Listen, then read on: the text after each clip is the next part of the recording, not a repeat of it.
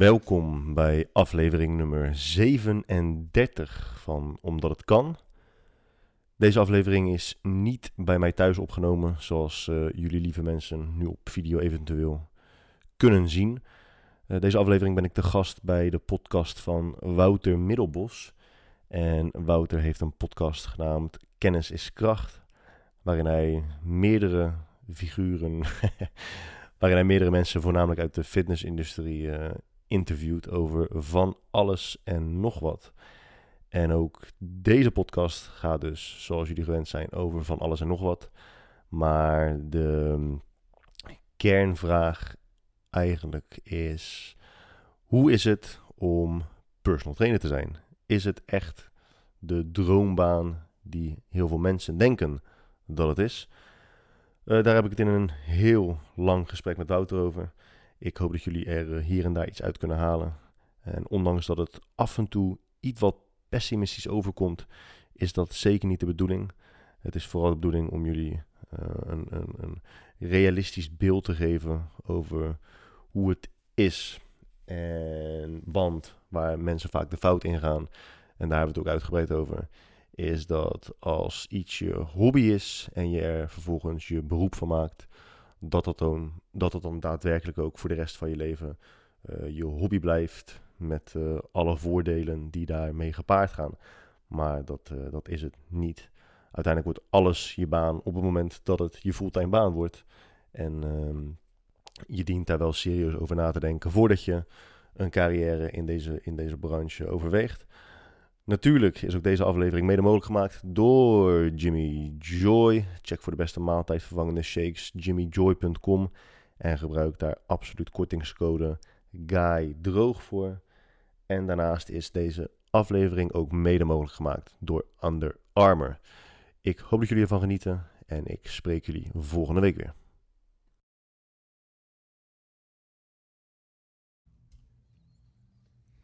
Hallo, goed dat je luistert. Welkom bij een nieuwe Kenniskracht podcast. Uh, ik ben Wouter Middelbos van Milo Performance and Education. We zijn vandaag bij de Vondel Gym in Amsterdam en ik heb Guy Droog te gast. Dag Welkom. Wouter, goedemiddag. Welkom in Amsterdam. Is het nu de bedoeling dat ik mezelf uh, een kwartier voorstel, nee toch? Uh, ik heb daar echt hekel aan. Dus wat mij betreft uh, sla het over. Als mensen meer over willen weten, kunnen ze vinden op... Kunnen ze kijken op guydroog.com. Wel allemaal heel gedateerd. Maar je mag me ook volgen op Instagram. Guy underscore droog. ja, nou, ik denk dat de meeste mensen wel weten wie, wie je bent. Ja, valt tegen hoor. Ja? Iedereen in de fitnessindustrie is een fase. Hè? Alleen de meeste mensen die nu aan de top staan, die, die weten dat nu nog niet. Maar ja, mensen komen en gaan toch? Maar het valt, het valt best wel tegen hoor. Als je op een gegeven moment heel lang niet meer uh, geen fitnessgerelateerde informatie plaatst, ja. dan uh, ja, verdwijn je een beetje naar de achtergrond. Maar dat is ook niet gek. En ook niet ja. erg. Interessant dat je dat zegt. Ja. Goed. Hey, um, de opzet van de podcast is dat uh, ik elke keer mijn gast een stelling voorleg. En vandaag hebben we ook weer een stelling. eigenlijk bij jou moest ik gelijk denken aan ondernemerschap. Hmm. Je zegt het eigenlijk al. Ik ben een van de OG's van de personal training wereld. Ja, ja, ja. Um, ja, ik volg jou een tijdje. Ik kwam er net dus wel achter en heb ik eerlijk gezegd dat ik je podcast dus niet geluisterd heb. Dat, ja, Jos, uh, neem ik niet persoonlijk. Ja, sorry. Sorry daarvoor. een van de persoonlijkste ondernemingen die ik ooit uh, ben gestart. en, als je daar, en als je dan voor kiest om het niet te beluisteren, ja, is niks persoonlijks. Ik kan me voorstellen dat je heel druk hebt met je eigen podcast. Precies. um, maar waar ik het dus over heb is um, personal training of personal trainer worden. Is dus eigenlijk van je hobby je werk maken. Hmm. En uh, ik vind dat een interessante stelling, omdat ik denk dat veel mensen op die manier beginnen met training geven. Ja. Dus dat, ja, je hebt zelf ook uh, Perfect Performance, natuurlijk, eigen Ja. opleiding. we hebben het ook, dat er veel mensen eigenlijk op die manier eraan beginnen. Dus ik ben ten eerste benieuwd wat je van die stelling vindt.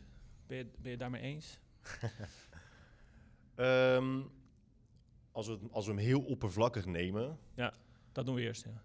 ja, dan eh, zou het voor sommige mensen in het begin van hun carrière waar kunnen zijn. Ja.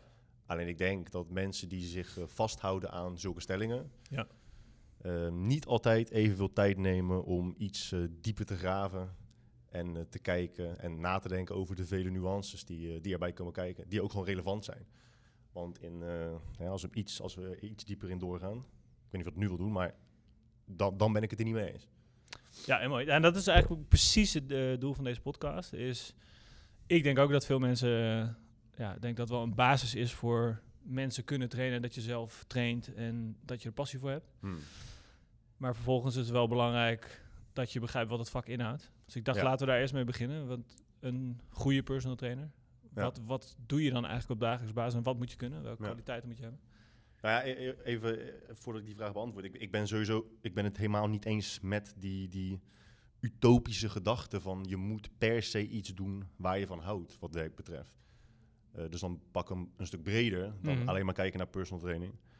Ik vind die hele gedachtegang, vind ik, eh, ja, dat, dat is een utopie. En het, is, het sluit heel erg aan bij de... iedereen, iedereen met, met 19 jaar levenservaring en een Instagram-account, Mhm. die is tegenwoordig eh, levenscoach. Hè? Die kan je alles vertellen over eh, hoe je eh, je bedrijf eh, moet runnen, hoe je succesvol moet zijn, hoe je gelukkig moet zijn. Ja, dat weten ze allemaal. Dat weten ze allemaal te vertellen. Ehm, en een van die dingen die daarbij hoort, is natuurlijk roepen dat je ehm, alleen maar datgene mo- moet doen waar je van houdt, wat werk betreft. Maar dat kan gewoon niet. Omdat, stel je voor dat iedereen alleen maar zou doen wat ze, waar ze van houden, dan stort ten eerste heel de wereldeconomie in elkaar. Het is gewoon een feit dat de meeste baantjes in de wereld zijn gewoon kut. Maar die moeten wel gedaan worden. Want anders kun jij geen burger kopen bij de McDonald's. Eh, dan kun jij geen eh, schoenen kopen in de winkel. Want ik kan je vrijwel zeker, met zekerheid garanderen dat eh, als jij naar de winkel gaat, dat daar geen schoenenverkoper staat die al twintig jaar lang elke ochtend wakker wordt en denkt, zo, hè? vandaag ga ik datgene doen waar ik zoveel van hou en dat is schoenen verkopen. Maar toch moeten al die baantjes gewoon gedaan worden. En, en, en begrijp me niet verkeerd, het is, het is geen, het is geen ehm, daarmee zeg ik niet dat dat geen persoonlijk doel zou moeten zijn voor mensen. Van iets vinden waar je van houdt. Mhm. Maar wat je nu ziet, is gewoon een hele generatie van mensen die A, of ehm, het aannemen van een baan uitstellen totdat ze iets vinden waar ze van houden. Mhm. In mijn straat wonen bijvoorbeeld heel studenten en die zijn inmiddels eh, 28, 29. En die doen opleiding na opleiding na opleiding, puur en alleen omdat ze tegen me zeggen, dat, dat zeggen ze ook letterlijk, van ja, ik heb nog niets gevonden wat ik echt wil gaan doen. Mhm. Terwijl we weten dat je eerste baan op de, op de banenmarkt, waarmee je de banenmarkt betreedt, is waarschijnlijk ook de belangrijkste baan die je kunt krijgen. Eh, hoe langer jij werkloos blijft, hoe moeilijker dat te rechtvaardigen en te verklaren is. Ehm, en daarnaast praten gewoon talloze mensen zichzelf nu een probleem aan die er niet is. Want als jij een baan hebt waar je niet van houdt, en je zegt tegen jezelf, of je, je hebt jezelf wijs gemaakt, omdat je dat op Instagram ziet, dat dat een probleem is, dat je Mhm. eigenlijk iets moet doen waar je echt van houdt, praat je jezelf dus een probleem aan die er eigenlijk niet is omdat het gewoon heel normaal is. Je bent geen uniek geval als je niet elke ochtend wakker wordt en in euforische staat naar je werk rijdt. Dat hoeft ook helemaal niet. Ja, dat vind ik, dat vind ik heel interessant. Ehm, ten eerste denk ik omdat wat jij beschrijft is dat heel veel mensen de, hun geluk eigenlijk extern zoeken. Dus de baan gaat ervoor zorgen dat ik me gelukkig ga voelen. Ja. Dus dat eigenlijk ten eerste. Dus, ehm, en ten tweede, ehm, dat ik denk dat hoe, wat wij als defini- eh, geluk definiëren, niet zoveel te maken heeft met wat echt een gelukzalig gevoel kan opleveren. Ja. En ik denk om een gelukzalig gevoel te hebben, eh, heb je ook ehm, ja, ongelukkige gevoelens nodig, om het dan maar even zo te categoriseren. Als ik bijvoorbeeld, ehm, ja, als we een beetje terugtrekken naar de topic. Ehm, wat ik vaak zie is mensen dus die beginnen als personal trainer of als trainer omdat ze trainen heel erg leuk vinden. En dan het idee dat ik daar dan de hele dag mee bezig kan zijn is een heel leuk idee. En dan komen ze al snel achter dat je dus als personal trainer niet alleen maar trainer bent, maar 9 van de 10 keer ook ondernemer. Ja. En die zeggen dan, ja, maar ik vind die dingen als administratie en marketing, dat vind ik zo stom, daar heb ik echt geen zin in. Ik denk dat voor hun juist ehm, geluk in het, in het, erin kan zitten dat je dus die dingen die je dan niet leuk vindt omdat je ze niet begrijpt, of omdat het je niet zo gemakkelijk afgaat als, als het trainen, wat, wat je altijd heel lang deed en wat eigenlijk een heel simpel iets geworden is in je leven. Als je die uitdaging juist wel aangaat, en dan voelt het in het begin misschien wat jij definieert als kut, wat eigenlijk gewoon weerstand is. Eh, en vervolgens zit het geluk erin dat je dan op een gegeven moment wel begrijpt hoe je bedrijf in elkaar zit. Of dat je wel weet hoe je klanten aan je moet binden. Of dat je bepaalde klanten hebt die je eerst niet kon helpen en nu wel. Ja. Dus ik heb meer het idee, als jij het ook het voorbeeld van die studenten noemt. Ik heb eh, namelijk een prachtige studie gedaan, sportmanagement. Hmm. Heb je echt helemaal geen ene reet aan. Ehm, en als ik ook mijn oud-medestudenten dan, dan sprak, zag je ook mensen die echt totaal andere richting op zijn gegaan. Eh, en die echt van overtuigd waren dat, dat eh, wat ze ook gingen doen, het moest iets met sport zijn. Veel mensen zijn gewoon eh, de commerciële sector ingegaan, bij bank gaan werken of zoiets. Ja, ja, ja. Traineeships van Rabobank zijn heel veel gedaan. En die zijn gewoon super gelukkig geworden. Ja. Omdat ze op een gegeven moment gewoon in de gedwongen situatie zaten van ja, ik moet dat sport moet ik opgeven. Moet ik iets gaan doen wat ik in eerste instantie misschien niet leuk vind. Maar omdat eigenlijk al je keuzes daaromheen dus zo beperkt worden dat dit, dat je enige keuze is, werkt het bij ons gewoon zo dat als we in dat hoekje gedwongen worden en je moet wel, dan accepteren we dat gewoon als Mhm. dit is wat het Ja, is. En als- op het moment dat je dat accepteert, ik denk dat je dan pas de stap kan maken om ook vanuit die situatie eh, gelukkig te worden. Ehm, Ja, ik denk dat het... ehm, een ander voorbeeld waar je het ook vaak in terug ziet komen... is als mensen op vakantie gaan... mhm. En dan gaan ze een eh, weekje naar, eh, nou ja, noem maar gewoon een willekeurige bestemming op. Bali, Ibiza, maakt niet uit. En dan zitten ze daar een week. En wat ze dan vaak zeggen is, ja, ik zou hier echt wel kunnen wonen. En dat is omdat ze echt zichzelf, ja, het is gewoon naïviteit natuurlijk, dat eh, de ervaring tijdens je vakantie ongeveer gelijk zal zijn aan eh, daar daadwerkelijk wonen. Ja. Niet doordenken over alle verantwoordelijkheden en verplichtingen die erbij komen kijken als je er daadwerkelijk woont. Eh, die, denken dan, die denken ook van ja, oké, hier als ik in Nederland woon, verdien ik, hè, noem maar het gemiddelde salaris uit Nederland. En dat zal ik dan ook wel verdienen als ik in, in, op Bali woon. Al die dingen houden ze in rekening mee. En dat is hetzelfde met, met wat jij inderdaad ook net noemde over administratieve verplichtingen die komen kijken bij het eh, personal trainer zijn. Dat zijn natuurlijk dingen die je uiteindelijk zou kunnen uitbesteden. Maar wat je inderdaad net zei, het is gewoon mensen die dan het trainen leuk vinden.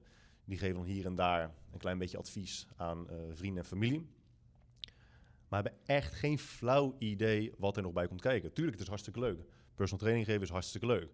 Maar hoe leuk vind je straks personal training als je erachter komt dat je op papier eh, X verdient, maar in de praktijk iets heel anders verdient, omdat een groot deel van je cliënten eh, met enige regelmaat afzegt. Eh, hoe ga je daarmee om? Hoe ga je mee om als jij een personal trainer eh bij wijze van in loondienst zou nemen voor 2000 euro in de maand, die dan makkelijk een hypotheek kan aanvragen, terwijl jij misschien wel het, drie- of viervoudige verdient of moet verdienen om dezelfde hypotheek te kunnen krijgen als de persoon die veel minder naar je verdient, maar wel bij jou in dienst zit. Mhm. Je, je loopt gewoon tegen onwijs veel problemen, onzekerheden. ehm, en we hadden het net voordat de camera's aangingen even over een bepaalde threshold. Vanaf welk punt ehm, heb je het idee dat het je tegen gaat staan? Ja, dat, dat verschilt ook per persoon. Kijk, nu, nu train je misschien eh, vier, vijf uur in de week als recreant. Maar hoe voel je je als je straks 20, 25 uur in de week in de gym bent? Mhm. Ehm, ik heb bijvoorbeeld heel lang heb ik het trainen voor mezelf opzij geschoven. Omdat ik het gewoon niet... Ik kon het gewoon niet over mijn hart krijgen om dan 25, 30 uur in de week in de gym te zijn. En dan als ik eindelijk vrij was, dat ik dan dacht, ah, weet je wat? Ik blijf ook nog even hier in de gym hangen om ook nog te trainen. Een anderhalf uur even trainen. En dat kan ook niet, want iedereen kent je. Dus dan stellen mensen ook heel veel vragen. En je wil niet de persoon zijn die zegt, yo, dude, ik ben even aan het trainen nu, dus laat me even met rust. Ja. Zo kun je zijn. Eh, ik ben niet zo. Dus eh, je, je hebt echt een miljoen nuances waar je, waar je tegenaan loopt op het moment dat je dus van je, tussen aanhalingstekens, je hobby, je werk maakt. En het, het ironische en het minst besproken daarvan, vind ik, is dat het grootste probleem is als je van je hobby je werk maakt, dat het je hobby niet meer is. En soms zijn, ehm, kun je dromen beter je dromen hou- eh, laten. En soms kun je, kun je ook beter je hobby's je hobby's laten. Ja. Want je hobby wordt gewoon veel minder leuk als het een verplichting is. Ja, en, dat is denk ik ook waar we net over hadden met die mensen die bijvoorbeeld naar Bali gaan. Eh, met het idee van da- daar heb ik dan een ander leven. Eh, het is ook een beetje, ehm, als we het erover geluk hebben, is dat een geluk ook vooral zit in, in ehm, ja, zeg maar je tegenslagen overwinnen. Eh, doorzetten als het tegenzit. Ehm, dus eigenlijk juist die, die fluctuatie van gelukkig en ongelukkig zijn, is wat ervoor zorgt dat je je gelukkig voelt. Ja, En ik denk tegenwoordig dat zoveel mensen dat, dat gelukzalige gevoel wat ze hebben als ze trainen, denken ze, oh, nu voel ik me echt super gelukkig. Dit is echt iets waar ik de hele dag mee bezig wil, wil zijn. Is op het moment dat jij daar dus echt daadwerkelijk je best gaat doen om dat geluk dus de hele dag vol te houden, voel je dus niet meer gelukkig. Ja. Eh, en ik denk juist, als mensen dus denken van, hey, oké, dus nu adviseren jullie mij niet om PT'er te worden. Eh, dat dus niet per se. Ik denk dat wat we allebei willen zeggen is... eh, er komt ten eerste veel meer bij kijken dan eh, met training bezig zijn. Want klanten binnenhalen, klanten vasthouden. inderdaad, je bent de hele dag zichtbaar en representatief. helemaal als je in een commerciële gym werkt. Ik, ik ken het ook. Ehm, en dat is ook een heel belangrijk onderdeel van je werk. Ik bedoel, de meeste cliënten die ik heb, heb ik hier uit de, uit de Gym. Omdat ze een keer ergens tegenaan liepen, naar mij toe kwamen, vroegen. Ik had het antwoord, dacht ze, hey, deze man heeft alle antwoorden. Laat ik wat vaker met hem afspreken. Allemaal. Ja. En ehm, dat, dat kost uiteindelijk dus veel meer tijd. Dus wa- wat Guy net zegt, stel je geeft 20, 25 PT's in de week. Dan ben je waarschijnlijk 40 uur per week in de gym. Want alles loopt niet naadla- naadloos in elkaar over. Dat is ook een heel goed punt. Ja, dat, dat had ik inderdaad ook te Ja. noemen. Eh, alles loopt niet naadloos in elkaar over. In de praktijk kom je op neer dat, de, zeker als je begint, gaan de meeste cliënten, cliënten voor hun werk met je trainen en na hun werk. Dus dan heb je eigenlijk al twee blokken. Eh, ik heb echt jarenlang, toen ik dus 30 uur PT gaf, gewoon drie, vier uur in de ochtend, drie, vier uur een gat, drie, vier uur weer eh, PT Ja. geven. En dan heb je nog drie, vier uur achter elkaar. Dat is ook wel een soort van luxe. Ja, ja. Ehm, maar dan ben je dus wel echt 12 uur per dag mee bezig. Ja. Het mooie is, je kan echt op een hele positieve manier bezig zijn eh, met mensen. Ik denk dat dat ook heel veel mensen ja, aantrekt tot het beroep. Ehm, Maar dan niet onderschattend hoe vaak je ehm, het van het negatieve in het positieve moet veranderen. ja, precies. Vaak komen mensen toch met een, tenminste vaak, het komt met enige regelmaat voor dat mensen natuurlijk eh, een kutdag hebben gehad. Zeker aan het einde van de dag. Ze hebben geen zin. Ik bedoel, hoe vaak, nou, laat ik voor mezelf spreken. Ik hoor heel vaak als een cliënt binnenkomt. Ik heb helemaal geen zin vandaag. Ik had eigenlijk helemaal geen zin vandaag. Dan moet je dat toch eh, ja, soort van negeren en eh, er iets, eh, iets eh, positiefs van maken. Het is altijd wel heel erg leuk als mensen weggaan en letterlijk uitspreken van zo. Toen ik hier kwam voelde ik me echt kloten. En nu voel ik me eigenlijk wel heel erg chill, heel Ja. erg relaxed. Ja. Maar dat zijn toch dingen die je moet kunnen. En ik denk ook wel echt dat er heel erg onderschat wordt. Multigetalenteerd wil ik niet zeggen. Maar van hoeveel essentiële eigenschappen je afhankelijk bent als je dus een goede personal trainer wilt zijn. Want dat was je allereerste vraag, Ja, waar we nu al een kwartier lang omheen lullen. Eh, ja welke come to the eigenschappen point, eh Guy. jongen, Ik heb jongen. nooit mijn eigen podcast geluisterd, maar dat doe ik dus ook. Met, met een stelling. Ja, je waarschuwde hem al, ja. maar- en dan laat het wel een op de beetje allerlaatste minuut kom ik op terug van, oh ja. En dan weet ik het vaak niet eens meer. Ja. was mijn punt? Ja, weet ik. Ja. Maar eh, ja, welke eigenschappen je dus allemaal moet bezitten, hebben om een, eh, ja, volgens mij maatstaven, een goede personal trainer te zijn. Maak eens de lijst. Maken zijn. Ik denk dat een van de belangrijkste eigenschappen, en die je dus het minst ziet, is dat je sociaal vaardig moet zijn. Dank u. En Ja, dat, eh, dat zie je echt, eh, dat zie je eigenlijk bijna nooit. En de hele stroming personal trainers van nu is heel erg bezig met, oké, we moeten echt zoveel mogelijk weten. Hoeveel leucine moeten mijn cliënten binnenkrijgen? Hoeveel herhalingen zijn optimaal voor spiergroei? Alles moet optimaal, optimaal, optimaal. Wat, wat is praktisch, wordt al bijna niet meer besproken. Terwijl, eh, nou, laat ik wederom voor mezelf spreken. Ik vind praktisch vaak belangrijker dan optimaal. Maar dan nog, waar je ook voor kiest, je moet het op een bepaalde manier over kunnen brengen. En cliënten moeten je ook gewoon leuk vinden. Ja. Want ze blijven niet bij je als je gewoon een of andere robot bent of een of andere malle appie, waar ze eigenlijk helemaal niet bij in de buurt willen zijn. Nee. En dat zie je zo, ja, ja. Ja, ik, wil- ik wil me, het is, het, is, het, is, het is lullig om het te zeggen, maar je ziet Hou je niet in, Guy. Hou je niet in. je ziet gewoon te vaak, te vaak trainers die dan, die dan veel weten. Ja. Maar als je dan drie minuten met ze in gesprek bent, dan denk je, jezus, ik, ik, ik weet dat ongemak bestaat niet, hè. ongemak tussen ons zou alleen maar in mijn, in mijn eigen hoofd zitten. Het is geen extern iets los van ons. Maar nog steeds Voel ik het. kan je het dan niet laten om te denken... Nou, sorry gast, maar wat ben jij verschrikkelijk ongemakkelijk. Ja. En dan denk ik, ja, jouw cliënten hebben dat waarschijnlijk ook. Ja. En, ehm, maar goed, ja, sociaal vaardig zijn. Ik denk dat sociaal vaardig zijn wel echt een eh, hele belangrijke eigenschap is. Die heel vaak over het hoofd wordt gezien. En dat... ehm, kijk, neem, neem bijvoorbeeld het, eh, het eh, Dr. Fox effect. Je, denk ik wel. Er is ooit een keer een experiment geweest met eh, hoe, hoe, hoe, hoe belangrijk is het om feitelijk juiste dingen te zeggen. Mm. Ehm, dus toen hebben ze gewoon een acteur hebben ze ingehuurd. Die hebben ze neergezet op een congres. Oh, medisch, ja, deze eh, ken ik wel. Ja, ja, medisch congres. Nou, allemaal ehm doktoren in de zaal. Die gast die heeft gewoon vanaf een, van een, een, een uit zijn hoofd gelezen, geleerd script heeft hij eh, staan vertellen. Heel enthousiast, heel positief, heel leuk. Alleen maar onzin verteld. En achteraf hebben ze dus die doktoren gevraagd van wat ze van de, van de lezing vonden. Nou, iedereen was laaiend enthousiast. Ja. Geweldig, ik wist het niet. Weet je wat een, wat een expert, wat een genie. Ja, dat is natuurlijk bizar. Ja. En dat zegt ook heel veel hoe ver je dus in het leven kunt komen met dingen die veel minder niche zijn. Ja. Waar iedereen het over heeft. Hoe snel je dus als expert over kunt komen. Daar wil je natuurlijk wel voor waken. Want je hebt natuurlijk ook wel precies het tegenovergestelde. Mensen die dus niks weten, Nee. maar het heel leuk kunnen brengen. Ja. Daar wil je ook voor waken. Maar ik denk wel dat er te weinig tijd en aandacht wordt besteed aan ehm, ja, gewoon sociale vaardigheden. En ook gewoon hoe je, hoe je, hoe je, hoe je overkomt. Weet Ja. je wel? Persoonlijke hygiëne. Daar hoor ik nooit personal trainers over. Nee. En ik, ehm, ja, er zijn echt wel genoeg trainers die daar eh, iets aan zouden kunnen doen. Die een beetje vies zijn. Die een beetje viezig zijn. maar dan niet goed vies, hè? Slecht vies. Oh, slecht Ja, vies. dus oh, dat is ook... dus Oh, dat dus niet- dus niet- dus niet vies, Moet dat maar onderscheid nog bespreken? Ja, dus geen, eh, ja, dus, ja, geen, geen viezerikken, maar gewoon vies zijn. Ja. En dat is, eh, dat zijn allemaal van die hele kleine dingetjes die je zo snel op kunt lossen. Ja. Maar omdat ze dat gewoon niet eens bedenken als, als, als prioriteit, spenderen ze liever jarenlang aan theoretische kennis opdoen. Ja. Om vervolgens door hele oppervlak, het zijn wel oppervlakkigheden, maar nog steeds kun je door oppervlakkigheden mensen afstoten. Ja, absoluut. Ja, ik, ik, ik ben, het- ben heel blij dat je dat als eerste punt noemt. Ehm, eigenlijk heb je zo'n beetje, beetje twee extreme categorieën wat dat betreft. Je hebt, je hebt zeg maar de entertrainer. Die kennen we allemaal. Oh, echt. De maar entertrainer. wat, het is heel, sorry dat ik je gelijk moet onderbreken, Ja. maar laatst liet, dus- liet dus een cliënte van mij een, eh, een eh, website zien van trainers.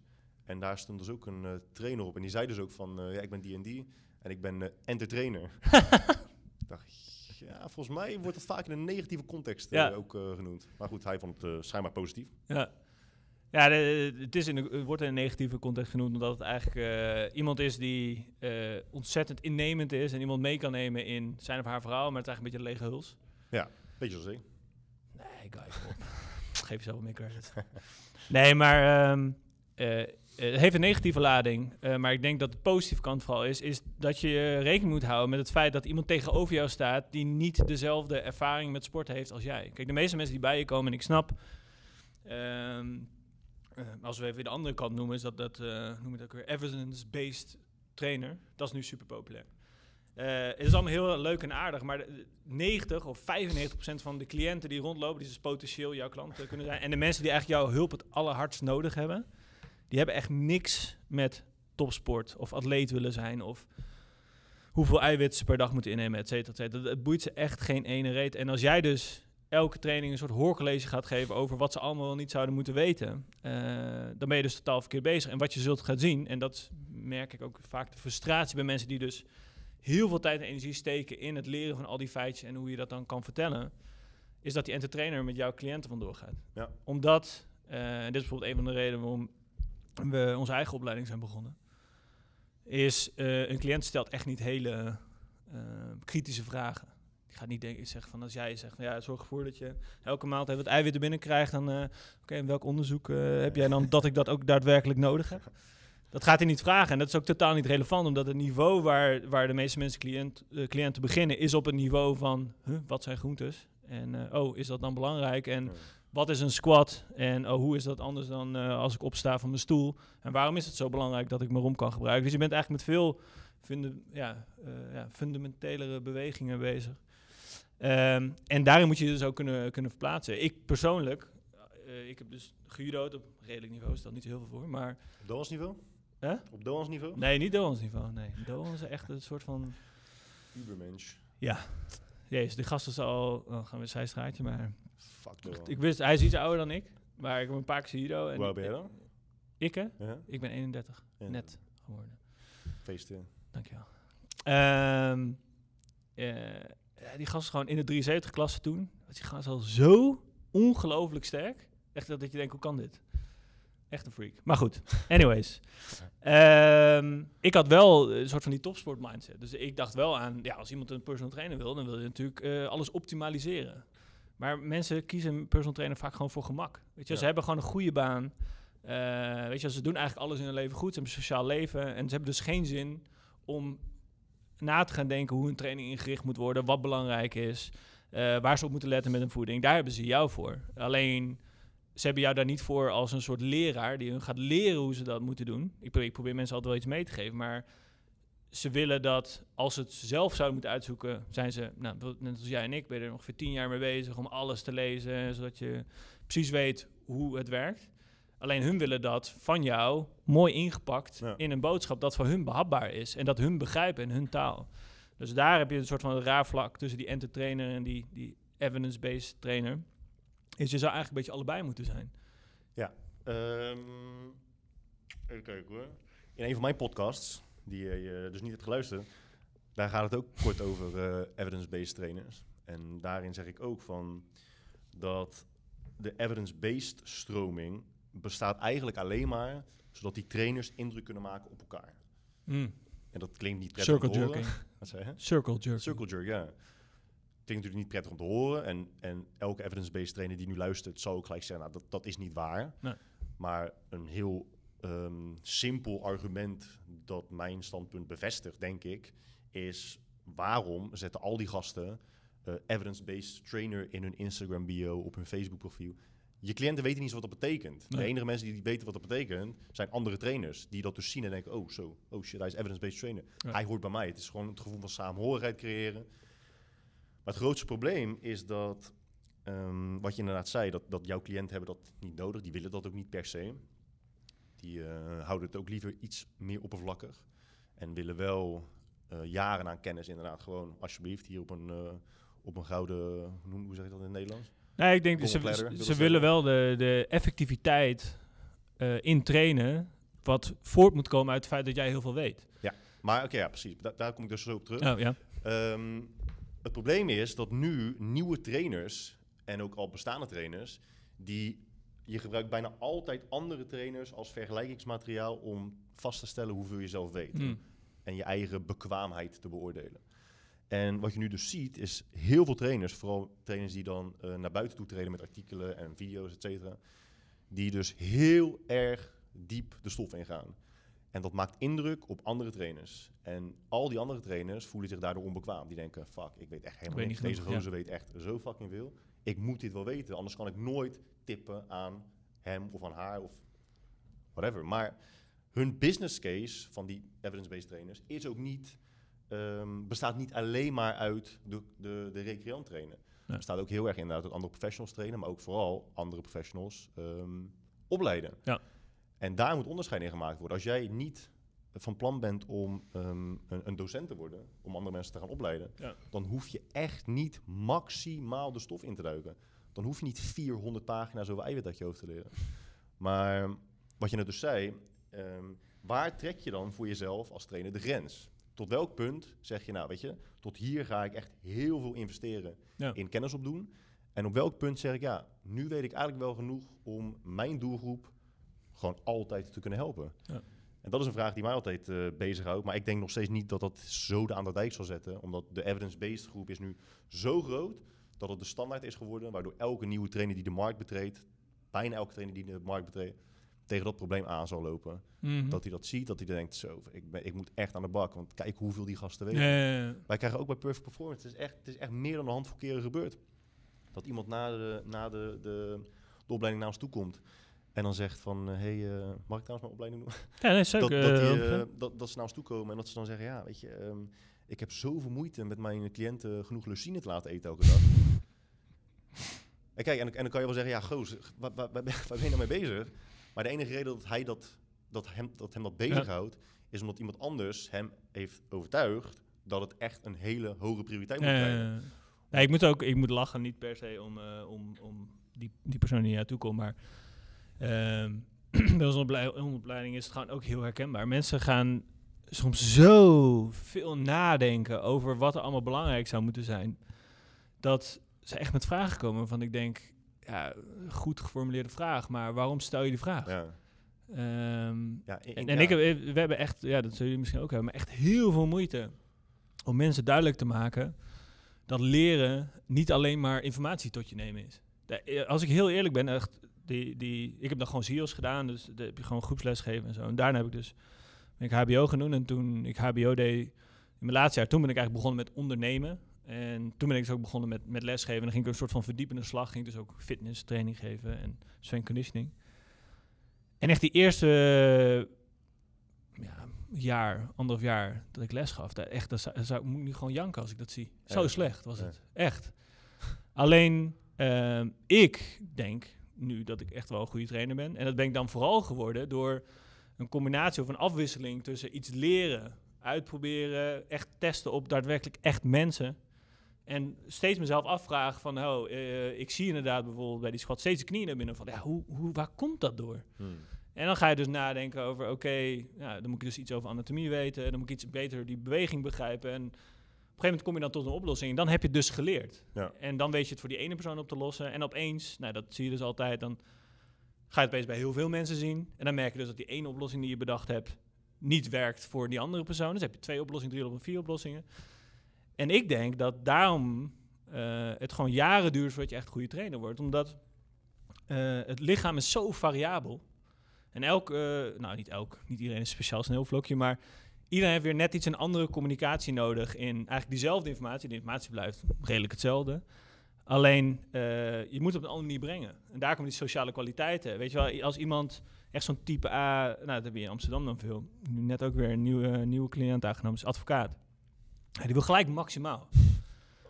Ja, als jij z- 60 uur per week werkt... en ehm, je hebt nog niet eens je voeding en je slaap op orde... Ja, dan kan ik wel... eh, klein puntje weer, dat vind ik ook zo lastig af en toe... dat mensen altijd gelijk over programmering willen hebben. Dus dan kan ik wel optimaal volume per week gaan uitrekenen voor die persoon. Maar dat is gewoon totaal niet haalbaar. Of althans, wat optimaal is voor die persoon is niet zo ingewikkeld. Eh, omdat je gewoon een minimaal volume moet aanhouden. En eerst moet gaan werken aan de van die persoon voordat je dat kan gaan opbouwen. En die ervaring, ja, dat, we pro- proberen, en dat zullen jullie ook absoluut doen. Je probeert dat mensen mee te geven. Alleen wat ik gewoon met onze opleiding steeds vaak tegenaan loop, dat ik echt denk van ja, ik zou liever de opleiding nog langer maken dan tussendoor mensen gewoon even laten lesgeven. Want je stelt vragen die als je nu gewoon, weet ik veel, een half jaar lang gewoon 20 uur per week les zou geven, dan heb je de helft van de antwoorden al gevonden. Als je gewoon kritisch nadenkt over wat je doet. En ik denk dat wat jij net zegt, inderdaad, dat die soort van de buy-in zo hoog is geworden, omdat mensen. Sowieso is het netjes goed gezet. De Ja. buy-in is hoog. hè? Ja. Ja. maar het schrikt heel veel mensen af die echt prima, hartstikke goede trainers kunnen worden. En we hadden het net even over passie en geluk, maar die gewoon echt oprecht heel graag andere mensen willen helpen. En ik denk ook, eh, als zeg maar jouw niveau, gewoon f- dat jij net een paar stappen verder bent als diegene die je wil gaan helpen, kan je iemand prima helpen. En dan moet je vooral werken aan hoe je dan die informatie die jij al hebt, dat jij al weet, overbrengt op die ander. Ehm, maar die mensen die, die schrikken nu enorm af. Ik weet hoe vaak ik wel niet word gebeld door mensen die zeggen van ja, eh, is die opleiding voor jullie wel wat voor mij? Want Ja, ik weet eigenlijk niet, niet zoveel. Terwijl ik denk, ja, we beginnen gewoon bij het begin. Dat hebben jullie ook, weet je. Ja. De essentie is oog krijgen voor bewegen, zelf gaan bewegen. Eh, en dan die didactische vorm aanleren. Hoe breng je dat over op iemand anders? Daar Ik ben je... meer het idee dat oog, sorry dat ik je onderbreek, Ja. dat oog krijgen voor bewegen wel... ehm, ik heb steeds meer het idee dat het aangeboren is dan aangeleerd. Oh, echt? Ja. Oh, Ja. waarom? Ehm, ja, puur door het feit dat je steeds meer mensen over de vloer krijgt die je het probeert aan te leren. Ja. Maar het gewoon niet lijken te leren, jaar in jaar uit. Want ken je die momenten dat je iemand iets ziet doen en dan zie je dat het niet goed gaat? Ja. En dan corrigeer je die persoon en dan vragen anderen aan je, ja, hoe zag je dat? Ja. En er is eigenlijk geen verbale uitleg voor. Er is niet iets dat je kunt zeggen waarbij je precies eh, pinpoint hoe je dat zag. Ja. Net- Maar denk als- je niet dat dat, eh, dansers bijvoorbeeld. Als, eh, je, hebt, je, hebt, je hebt dansers die kijken naar... Duitsers. Nee, nee, Duitsers. nee, nee, ja, maar- ook, Kijk ook- naar die Duitsers. ook Duitse, dan, ook Duitse dansers, Duitse denk ik. dansers. Maar die zien iemand dansen en die kunnen het gelijk nadoen. Die zien het, die begrijpen het Ja. en denken, ja, ik snap het gewoon. Ja. En je hebt mensen die kunnen, ja, daar kan je het echt een miljoen keer aan laten zien, maar die kunnen niet eens, die kunnen niet Ja, eens... ja, eh, ja. Nee, ik denk, ik denk zeker... en ik zeg niet dat het helemaal niet Nee, precies. Maar dat vind ik wel even Ja, belangrijk. het, ja. nee, dat is wel de, er, er zit wel een reisgebied in. Ik denk wel dat zeg maar, ik zie het meer als zeg maar, iedereen een ander vertrekpunt. En iedereen heeft een, een ander potentieel eindpunt. Ehm, waarvoor de ene persoon eh, het vertrekpunt echt ver onder maat is. En misschien heel hard moet werken om oké te worden. Dus de andere persoon begint al dat je denkt van wow, je hebt echt... eh, van Ja. die mensen die gaan voor een groep staan, groep luistert. Je denkt wow, ja, je neemt echt iedereen gelijk mee. Ehm, en die nemen de stof ook op zo'n manier tot zich dat je denkt van ja, elke week leg je iets uit, volgende week weet je het en, eh, en je kan het al toepassen. Alleen er zit ook wel een, een, een eh, ja, hoe zeg je dat? Ja, ik wil hier soort van op ingaan zonder dat het ook weer een podcast wordt van een uur. Want ik vind namelijk leren ook echt een fascinerend onderwerp. Maar er zit ook wel een verschil tussen eh, bereidheid om feedback en, en, eh, en ook echt te leren. Ik had daar laatst ook een kleine Instagram post over. Dat, dat viel me op na de examens. Dat echt, om te leren moet je ook eerst accepteren dat je niet weet. Mhm. En heel veel mensen hebben daar echt zoveel moeite mee. Personal hoe- trainers zijn ook, hebben ook vaak een soort vorm van arrogantie, hè? Ja, maar arrogantie kan ook eh, een soort van verkapte onzekerheid zijn. Ja, want, ja dat, dat, dat, dat is ook weer een heel... eh, Ja, een je, dat jij net zei van eh, ik word van de linkerkant gefilmd, liefst van de rechterkant. Weet je, ja. Is dat dan Ja, arrogantie? me- of, eh? meestal als je iemand, eh, nee, dat is gewoon, eh, dat is gewoon eh, zelfkennis. Ik weet gewoon dat mijn rechter Ah, veel groter is. Ja. Weet je, ik heb echt zo'n zieke pomp van het aanspannen. Ehm, ja, ik wil nog heel even terugkomen op iets anders wat je zei. ja. Want even in het kader van eh, cliché-uitspraken. Omdat de eerste uitspraak was natuurlijk van... eh, je moet van je, je hobby je werk maken. Wat is die uitspraak ook alweer? Van Steve Jobs, volgens mij. Find something you love and you'll never work a day in your Ja, life. ja, ja. Denk ik, dude, echt serieus. Maar goed, in ieder geval... ehm, wat je net zei, van iedereen heeft een ander vertrekpunt. Ja. Maar ik, ik denk wel dat het belangrijk is om te, te stellen... dat iedereen ook een ander eindpunt heeft. Ik ja, denk nee, dat ieder- zeg ik. ja, Niet iedereen heeft hetzelfde eindpunt ook. Ja, en, Dus, dus, hoeveel je dus- ook je best doet, er Ja. zijn echt wel mensen, genoeg mensen, Ja. die niet zullen komen op het punt waar jij misschien bent vertrokken. ja. Dat, dat kan. ja, precies. Dus ik denk inderdaad dat je hebt eh, verschillende startpunten. Dus je kan zijn dat, dat je een hoog niveau startpunt hebt of een laag niveau startpunt. En dan heb je dus ook verschillende eindpunten. Dus Ja. als jij een laag niveau startpunt hebt en een laag niveau eindpunt, ja, dan, dan zit er niet heel veel, Nee. heel veel rekken in. Maar dan kan je nog wel progressie boeken. Ja. Heb jij een Maar hoog maar vertrekpunt en een laag eindpunt, Ja. ja. dan ben je ook redelijk snel uitgeleerd. Het liefst heb je hoog-hoog of laag en hoog. Ja, en ik denk dus dat je als je echt dingen wilt kunnen zien, Ja. dat je gevoelsmatig kunt zien en zeggen van er gaat hier iets niet goed, dat je dan ehm, dat dat eindpunt dan heel ver ligt. Ja, want, want dat, gaat veel ja. verder dan, dan dingen leren, dan dingen uit een boek leren en na kunnen vertellen en misschien zelfs kunnen toepassen in de praktijk. Ja, maar ik denk dus dat die, die stappen die jij nu allemaal uitlegt, eh, dus dat dat dus essentieel is. Want eh, ik vind namelijk de hele discussie over, weet je, moet je veel praktijkervaring hebben of moet je een theoretische basis hebben, moet je of dit of dat. Ja, het is gewoon en-en. Absoluut. Weet je wel, weten. leren is, eh, nou ja, stap 1 is eigenlijk erachter komen dat je iets dus niet weet. Dan de bereidheid om op onderzoek uit te gaan naar een echt een antwoord. Dus niet naar een oplossing. Dat zie je ook vaak, hè, weet je wel. eh, Zegt, eh, oh, nu begin ik echt een beetje te zeiken over mensen die we aan het opleiden zijn. Dat bedoel ik echt niet lullig. Maar dan bijvoorbeeld eh, de knieën vallen er binnen bij de squat. Nou, leg je uit van oké, ja, het is niet alleen maar eh, extensie van de knie. Je strekt niet alleen maar je benen. Je strekt ook je heupen. En tegelijkertijd heb je ook rotatie van je bovenbeen. En je hebt abductie van je, van je heup. Waardoor je knie in positie blijft als je omhoog komt. En dan zie je hem weer aankijken. Ja, oké, maar wat moet ik nou doen? Ja. En ze willen eigenlijk horen van, ja, je moet gewoon even een elastiekje om je knieën doen, en dan kan je tegenaan duwen en dat is de oplossing. Er zijn maar weinig mensen, oh, nou, dat is ook weer heel erg eh, zwart-wit. Maar ik denk dat het essentieel is dat je, als je goed wil worden in het vak, dat je de nieuwsgierigheid hebt van, oké, wij zeggen altijd dat je die waarom-vraag kan beantwoorden, maar dat je de nieuwsgierigheid hebt dat je inderdaad niet wil weten van, ja, oké, maar wat moet ik dan nu gewoon doen? Ja, om maar- niet meer die knieën. Maar dat je denkt van, hoe kan het dat het gebeurt? En dan zie je dus ook dat er dus opeens heel veel verschillende oplossingen zijn. En dat is weer essentieel, omdat de- als je maar één oplossing hebt, dat zal niet voor iedereen werken. En ook niet iedereen heeft daar zin in. Weet je, ik heb gewoon cliënten, als ik met zo'n elastiek aankom, dat zegt denk ik, jezus man, fucking irritant, moet ik weer de elastiek op mijn knieën doen. En als ik dan weer rust heb, moet ik hem weer afdoen, moet ik weer andere oefeningen doen. Ja, die, die reageren weer beter bijvoorbeeld op voeten. eh, hard in de grond draaien. En een andere cliënt begrijpt er helemaal geen reet van. Die Ja. staat daar met zijn voeten en die gaat breder staan. Ik zeg, nee, je moet je voet op plek houden. Je je voet naar buiten. En dan. Dus eh, dat is denk ik stap 2 en 3. En stap 4 is dan vervolgens, en dat wordt vaak ook vergeten, is als je iets, zeg maar, je hebt een oplossing, je past het toe, dan die eerste keer, oké, dan ja, heb je het een keer toegepast, nou succes, fijn. Alleen de kunst om het dan herhaaldelijk, dus stel je hebt als doel van ik wil echt fulltime PT'er worden en, eh, en ik wil loaded zijn, moet je dus 30 uur per week PT geven. Wil je geen PT worden? Eh, ook niet. Advocaat worden. Nee, maar... eh, wel, wel in Amsterdam trouwens. oh ja, dat is waar. Maar hier is het heel druk, jongens, dus blijf daar. Hier vraag je toch echt 110 euro per uur of zo? 110 euro per uur? Nee. Nee? Nee. dat dat een beetje de standaard was in Amsterdam inmiddels. Nee, nee, nee. Maar sorry, ik hou je helemaal uit je verhaal. Ja, in ieder geval. Maar die laatste fase is dus de kunst om dat dan ook herhaaldelijk toe te passen. En dat is wat, vind ik, eh PT-geven zo zwaar maakt. Is eh, op een gegeven moment als je dus heel veel cliënten hebt, hun, hun zijn elke keer ver- fris. Dus hun denken, oh, dat is mijn personal trainer Ja, weer. ja, We gaan weer leuk aan het uur ja, beginnen. Eh, en het is een soort van een kunst om eh, dicht bij jezelf te blijven. Eh, dus door niet helemaal de verantwoordelijkheid te nemen voor die verandering van die persoon. Dus je wil een soort van rustig nieuwe dingen aanbieden, zodat iemand ook echt de tijd heeft om dat tot zich te nemen. En je wil ook niet alles voorkouwen, weet je wel. Als je echt wil dat iemand iets gaat veranderen, dan heeft het niet zoveel zin om helemaal uit te leggen hoe eiwitten werken.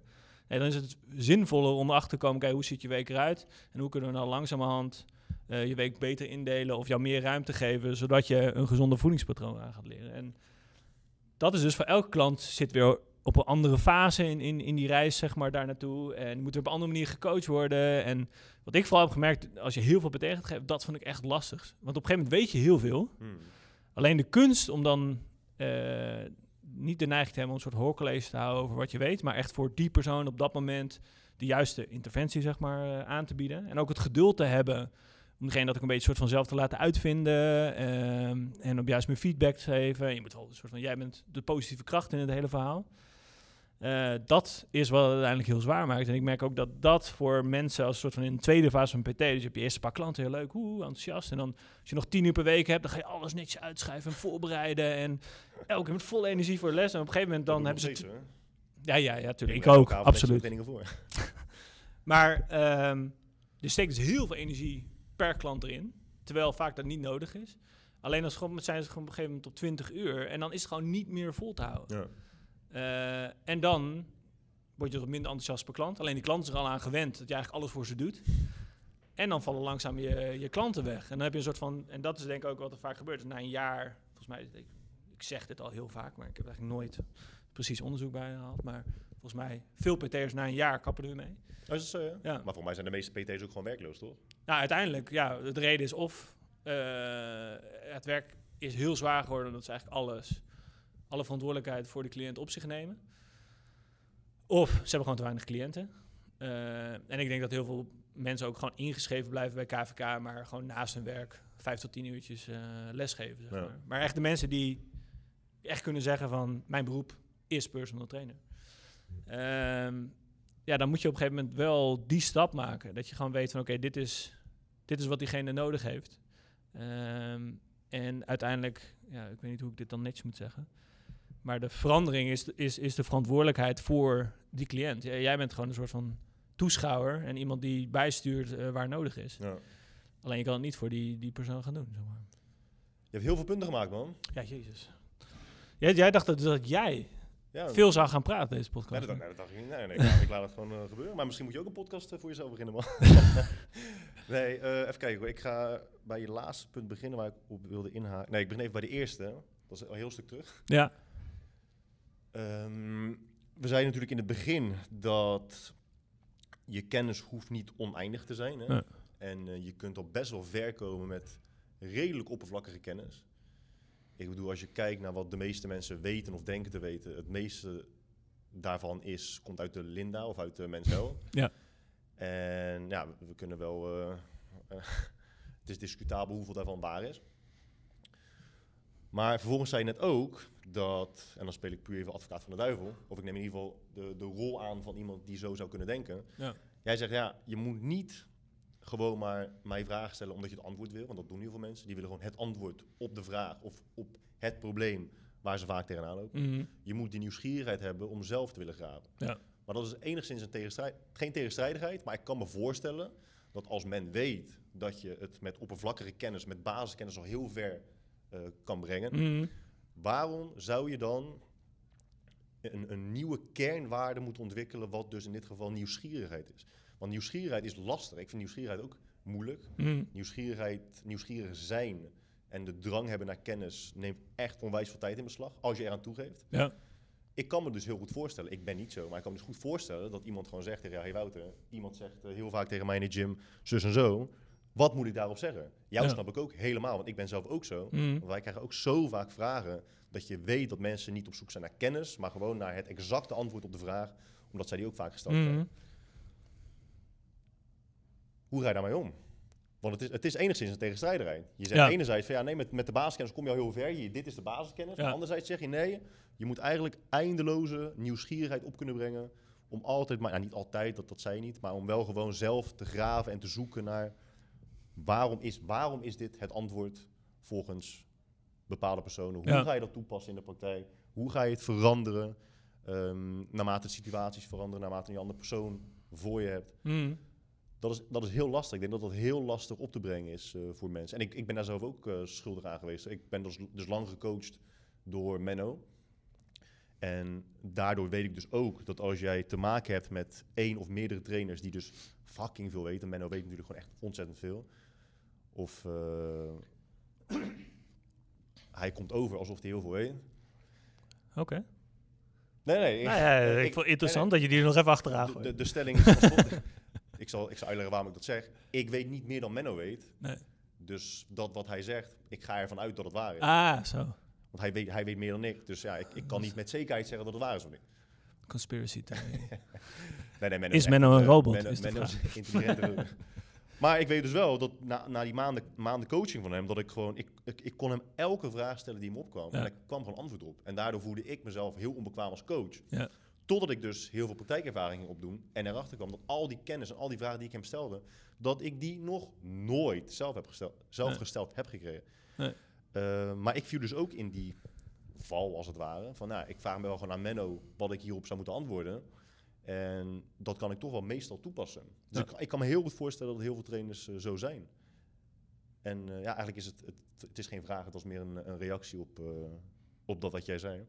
Ja, ik, wil- ik wil echt één ding is denk ik wel belangrijk om, te, om te, te definiëren wat dan basiskennis is. Dat hoeven we nu niet helemaal uit, uit te wijden, maar ehm, eh, daar lopen we soms met, met, met de opleiding bij Marlo wel eens tegenaan. Dat wij zeggen eigenlijk van ja, we leren je de basiskennis aan. Heel veel mensen, daar heb je eigenlijk twee groepen. Eén groep die zegt van ja, maar ik, eh, ik heb de basiskennis al. En dat, andere, dat is het grootste groep. ja, dat is de, de grootste groep. En de tweede groep die denkt dat de basiskennis dan niet zo interessant is. Ja, ja, helemaal mee eens. En, dat- maar dat is vaak dezelfde groep, toch? Ja, nee, ja, ja. Ik weet het al en dat is niet meer zo boeiend, dus ja. ik wil meer Nou weten. ja, ja, precies. Nee, je hebt gelijk. Het is eigenlijk dezelfde groep, maar twee verschillende manieren van het uitleggen. En die groep is gigantisch inderdaad. Het is heel groot. hè? Ja. En het grappige is dus, eh, ik zeg eigenlijk altijd, als, je- als je voor jou lastig is om, en weet je, je kan eigenlijk te gemakzuchtig zijn, om het zo maar te zeggen. Dus, eh, wat ik eigenlijk dus net benoemde, is dat je wel nieuwsgierig moet blijven. En je kunt denken dat je, of je bent onder de indruk van die Instagrammers of iemand zoals Menno, ehm, dat je denkt dat je het ook allemaal moet weten. Is, is, doe gewoon een, een, een realiteitscheck bij jezelf. En die, die is het allermakkelijkst te doen door gewoon de klanten, cliënten die jij traint. Dus ga gewoon mensen helpen. En ik denk dat, eh, ja, dat is ook heel, heel erg mijn manier van leren. En eh, ik, ja, ik ben daar ook een beetje een soort van idioot in. Dat ik altijd alles wil weten waarom. Kunnen ook nog wel eens een keer een eh, psychologisch verhaal van maken. Maar ehm het zal iets met onzekerheid te maken hebben. Maar in ieder geval... Of eh, verkapte arrogantie. verkapte arrogantie, ja. Wat dan eigenlijk ook is- wel weer... Shit, dat zijn- Arrogantie is verkapte Is, arrogantie. is te lang geleden nu. Kan ik niet meer op terugkomen. Nee, gelukkig. Ehm, maar in ieder geval, eh, kijk wat daar soort van je, je kennistekortkomingen zijn. De, de, de, de problemen of uitdagingen die, waar jouw cliënten tegenaan lopen. Jouw rol is hun daarmee eh, te helpen. Dus ik denk als je een soort van verdieping zoekt in je vak. Dus laten we vanuit gaan, dit is een soort van basis. Dus mensen kunnen leren bewegen. Je moet mensen kunnen aanleren hoe ze... Hè, gedragsverandering, zeg maar. Eh, en die sociale kwaliteiten, dat, zijn denk ik wel de belangrijkste drie. Ehm, maar als je dan verdieping wil, eh, dan liggen meestal die, vragen al voor je. Tenzij, en da- dat is dan wel weer wat voor te zeggen, weet ik veel, eh, zoals die, die cursus van Menno, heet eerst Bees in Bodybuilding, nu volgens mij Menno Henselmans PT-cursus. Echt hele slechte zet. Doma Maar weet het nog niet, maar binnenkort gaan we Perfect Performance ook omtoveren naar eh, de Guy Droog eh, PT Academy. PT-course. Maar ehm, eh, kijk, heb jij, ambieer jij om eh, mensen naar een bodybuilding show te trainen of naar een NK powerliften of whatever? Ja, oké, dan als je die mensen nu nog niet traint, dan krijg jij niet de vragen die nodig zijn om iemand daar naartoe te krijgen. Dat gaat niet gebeuren. Dus dan moet je een soort van constructie voor jezelf bedenken waarin je een soort van go- gaat gokken of in ieder geval door andere mensen te vragen van wat je dan moet weten. Maar wat we al eerder zeiden, echt 95% van je cliënten heeft echt nul van dat soort doelstellingen. Die willen gewoon fitter zijn, hoe je dat dan ook maar gaat definiëren. En dat betekent gewoon beter leren bewegen, betere, ehm, ja, hoe zeg je dat? Eh, leefstijlpatronen aanleren, dus Mm. voeding, slapen, dat soort dingen. Eh, en vervolgens komen specifieke vragen wel naar voren als je, als je aan het lesgeven bent. Dus ik raad mensen ook altijd aan om een combinatie te vinden tussen die vragen voor jezelf opschrijven, daar antwoorden naar zoeken en ook lesgeven, gewoon Ja. veel lesgeven. Ja. Want ik denk niet dat het echt een andere manier is om, eh, om heel goed te worden in je vak. Ja, een van die dingen die je net zei, dat je, ehm, je krijgt eigenlijk direct of indirect, bewust en onbewust, gevraagd en ongevraagd feedback van je cliënten. Ja, Het probleem is met ehm, denken dat je de basiskennis hebt. Neem bijvoorbeeld een squat. Mm. Er zijn de meeste trainers denken dat ze kunnen squatten, dat ze een squat kunnen maken. Zij Ja. hebben gewoon een beeld van, oké, dit is hoe een squat is. Mm. Ik heb de basiskennis van een squat onder de knie. Ik eh, leer hem aan aan mijn cliënten. Die doen hem zoals ik denk dat hij hoort. Mm. En daarmee is het voltooid. Daarmee is de opdracht volbracht. Ja. En als je dus zou doen wat jij zegt, je, gaat dus, je krijgt dus feedback van je cliënten. Mhm. Gaan ze vooruit met de squat? Ja, ze gaan vooruit volgens mijn beeld van hoe een squat zou moeten zijn. Ja, Maar dat beeld klopt dan niet. nee, dat is dat- goed punt. ja. En dat kunnen, ja, kan ik met absolute zekerheid zeggen, dat als wij de trainers bij ons zien, hoe zij squatten, daar is ehm, heel veel over te zeggen. Ja, En het is niet erg, het is alleen maar goed dat ze, dat ze eh, het lef ook hebben. Want het, het vergt ook wel lef, wat jij net ook zei. Je, Ja. moet, je moet durven toegeven dat je bepaalde dingen niet weet. nee. Maar dat is dus zo lastig, dat als jij denkt de basiskennis te begrijpen, te hebben, omdat je daar een bepaald beeld bij hebt, Ja. en je ziet dat je cliënten het ook doen zoals jij denkt dat het moet, Ja. ja, hoe ga je die persoon dan in godsnaam overtuigen dat ze aan de basiskennis moeten gaan sleutelen? Ja, En wat jij net ook zei over cliënten, over eh, inderdaad een advocaat die dan 60 uur per week wel, werkt, die wil rammen. ja, De professionals willen ook rammen. Ja. Die willen de eerste week willen ze alles leren over de squat, de deadlift, de benchpress. Terwijl als je weet hoe moeilijk het is, dan ben je daar gewoon 10, 15 jaar mee bezig om het, om het nog steeds niet onder de knie te hebben. ja. Eh, dus die willen gelijk stappen zetten. Die willen gelijk, bam, leucine, BCA, noem het maar op. Hoeveel creatine moet ik nemen? Hoe moet ik dit? Mijn slaap, mijn circadiaanse ritmes. Dat willen ze allemaal weten. Want Ja. dat maakt ook indruk. Alleen, dat hebben we al besproken, het maakt geen indruk op eh, de cliënten, maar op, eh, op andere Nou, nee, en ik denk dat ehm, het is ook een soort van de, de confrontatie ontwijkend. Want het is heel Ja. erg theoretische kennis. Kijk, op het moment dat jij denkt van ja, ik wil beter worden met mijn squat. En ik zeg, hey guy, ik kom bij jou bij je cursus langs en ik ga squatten. Dan zeg maar wat je van vindt. Ja, het is super confronterend. Ja. Ik ben een trainer. Ja, ik ben overtuigd dat ik goed kan squat. Ehm, ik ben, eh, zou ik heel eerlijk zijn, ik ben al een paar keer geblesseerd geraakt. Omdat ik gewoon dingen niet goed uitvoer. En toen was ik al trainer.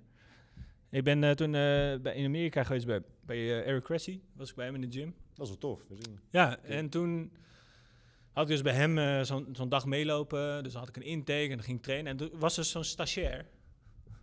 En dat bedoel ik niet denigerend, maar het is gewoon een jongen die... wel? Ja, die heeft gewoon exercise, exercise science gestudeerd. En die was er bij Cressy's internship aan het lopen. En ik maak mijn uh, trap bar deadlift moest ik doen. Bar deadlift. Ja. En eh, hij zegt, ja, rips down. Ik wat? Maar je deed, pap. Ja. Ik stond echt vol in extensie elke keer. En ik, ik heb best wel vaak last van mijn rug. En toen, dat gaf ik denk al wel twee jaar PT, denk ik. Het was zoiets simpels. En, de- en dat vind ik nog steeds ook heel erg mooi in onze opleiding. Dat als iemand zo'n squat doet, soms kan doordat iemand zoiets kleins tegen je zegt, wat totaal geen indruk maakt. Hè? Stel, je bent allemaal trainers en een had heel veel over leucine en de andere over cardiaans ritme. En jij zegt, weet je wat mij echt heeft geholpen? Om het besef dat er een relatie is tussen mijn ribpositie en mijn heuppositie. Ja. En dan zegt iedereen, ach ja, dat, Oh, dat heb je gisteren nog gepost of zo, toch? Ja. Ja. Dat zegt iedereen, eh, ach, dat wist ik toch wel. En dat, denk ik, is wat heel veel mensen tegenhoudt. Is eh, dat ze het heel moeilijk vinden te accepteren dat je hebt een soort van de basiskennis. En daar is heel veel leer dan. Hè. Dan ben je super enthousiast. Dan denk je, oh ja, leuk. Oh, elke week leer ik weer iets nieuws. En op een gegeven moment gaat die curve gewoon naar beneden. En dan worden steeds de kleinere dingen eh, worden effectiever. En dan heb je gewoon niet meer zo vaak dat je iets leert waarvan je denkt, wow, Ja. man. Dit eh, blaast me echt omver. Ja. Nee, dan komen echt van die lullige dingen, zoals ribpositie, heuppositie. eh, dat je erachter komt dat, dat was bij mij ook zo'n ding, dat je been inderdaad externe rotatie maakt als je squat. Dus hij, hij roteert in de kom. Ja, ik dacht ook, ja, het is heupen knieën strekken en je romp vasthouden. Dat zijn hele kleine ingevingen die je eigenlijk alleen maar leert door een combinatie van veel mensen zien squatten, zelf veel squatten en feedback krijgen op hoe jij andere mensen coacht en op je eigen squatvorm. Want dan leer je dus, eh noemen ze auditief, visueel en kinesthetisch. Je leert hoe het voelt, hoe het zou moeten voelen en hoe het niet zou moeten voelen. Je weet hoe het eruit moet zien en hoe het er niet uit zou moeten zien. Eh, en je leert het dan volgens ook nog eens verbaal uitleggen in, in, in Jip en Janneke taal. Eh, ik vind bijvoorbeeld Eric Cressy een paar van zijn cursussen gedaan waar ik hem echt zo goed in vind. Hij kan een soort van moeiteloos switchen tussen de klinische uitleg van hoe een knie in elkaar zit en in Jip en Janneke taal hoe je dan een squat moet doen. Ja. Het heeft een hele sterke relatie met elkaar. Ehm, alleen de een vertel je aan je PT-klant en de andere heb je dan misschien met je PT-vrienden over. Of eh, als je met een fysiotherapeut samenwerkt, eh, praat je in die taal over. Maar ik denk als je op een niveau komt dat je dat begrijpt, dan ben je echt een hele goede personal trainer. Alleen het begint dus inderdaad gewoon met hoe squat je? Wat gebeurt eigenlijk allemaal tijdens een squat? En hoe moet het eruit zien? Hoe zou het moeten voelen? En hoe vertel ik iemand hoe je dat moet doen? En dat is redelijk basaal. En ik denk juist dat de uitdaging in zit om, eh, als we weer terugkomen naar de nieuwsgierig zijn, is dat je dus ook ehm, ja, op die drie, al die drie, drie fronten, dus niet alleen maar wat je dus vaak ziet, dat mensen dan in die theoretische kennis ontzettend de diepte ingaan.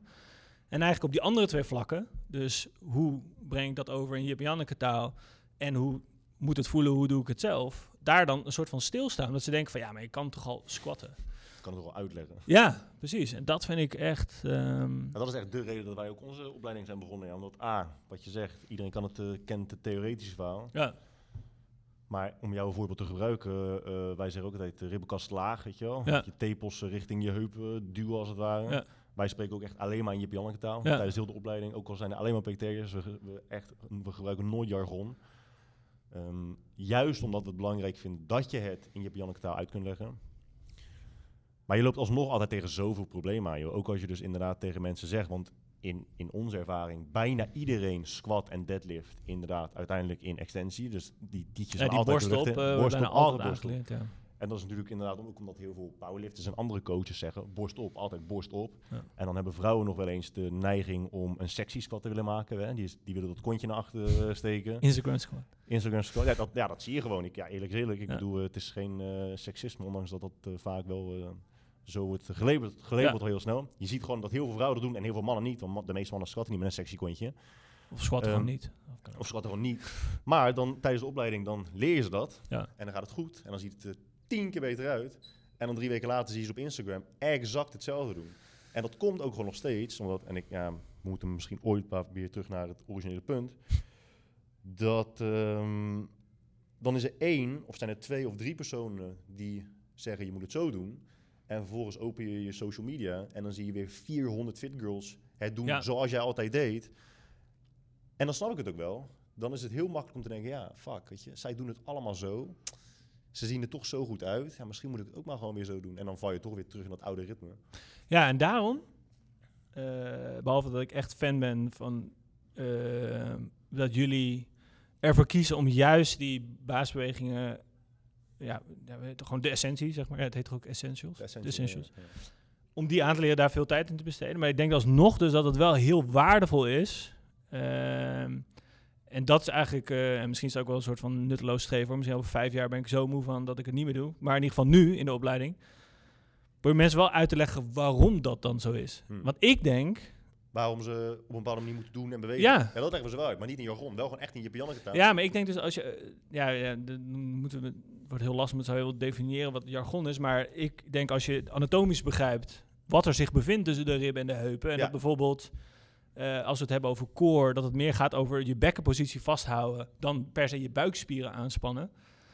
Dat je dan ook, als dat kwartje eenmaal valt, dat je dan ook niet zo snel in de war raakt van al die misinformatie die er is. En soms ook, zoals met die, als we de powerlift voorbeeld, het is ook niet per se misinformatie. Het is gewoon een heel groot verschil tussen, stel, je hebt een extensieprofiel, dus je staat heel erg in extensie en je staat heel veel in flexie.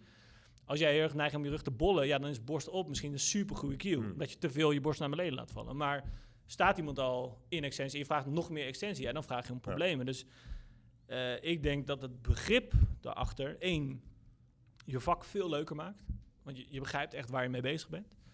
En twee, er ook voor zorgen dat je niet meer zo snel in de war raakt. Ja. Nou, ik, kan, ik kan het heel makkelijk definiëren voor je, omdat je zegt, eh, wat is jargon?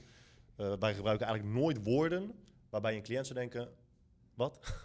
dat doen we eigenlijk niet. Nee. Dus tuurlijk, we zeggen, we hebben het wel over flexie en extensie. Ja, ja. Maar dan zullen we gewoon inderdaad uitleggen Hobbel. wat het precies is. Het Ja, rughol, rugbol.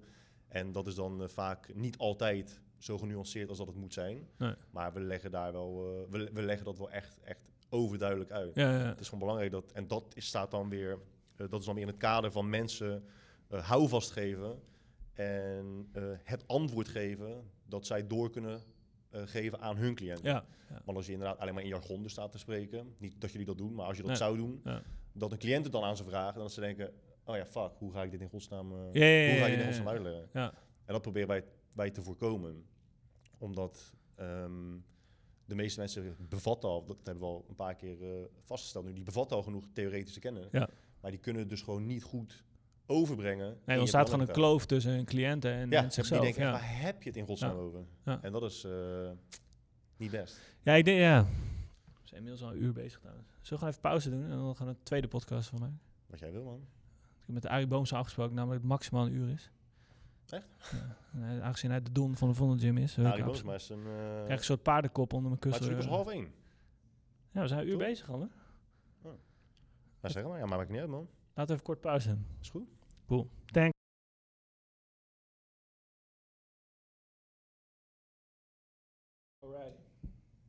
Goed. Ehm, voor jullie zitten nu eh, twee weken tussen. Voor ons tien minuten. Doe je om de twee weken een podcast? Ja. Shit. Wat? Maakt niet uit. Moet je me, nou, Wacht even, wat wil je daarmee zeggen? hebben mensen heel lang in spanning eh, nu twee weken moeten wachten. Precies. Terwijl het voor ons een uh, aaneenlopend eh, Verhaal. leuk, stok, leuk stuk is.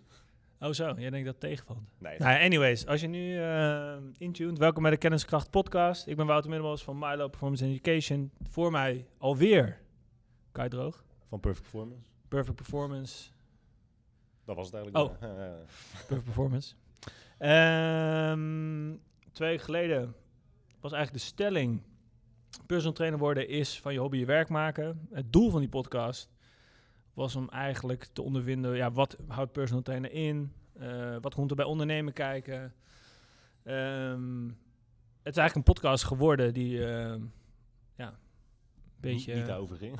Ja, niet echt daarover ging. Ja, we hebben het wel gehad over wat personal training inhoudt.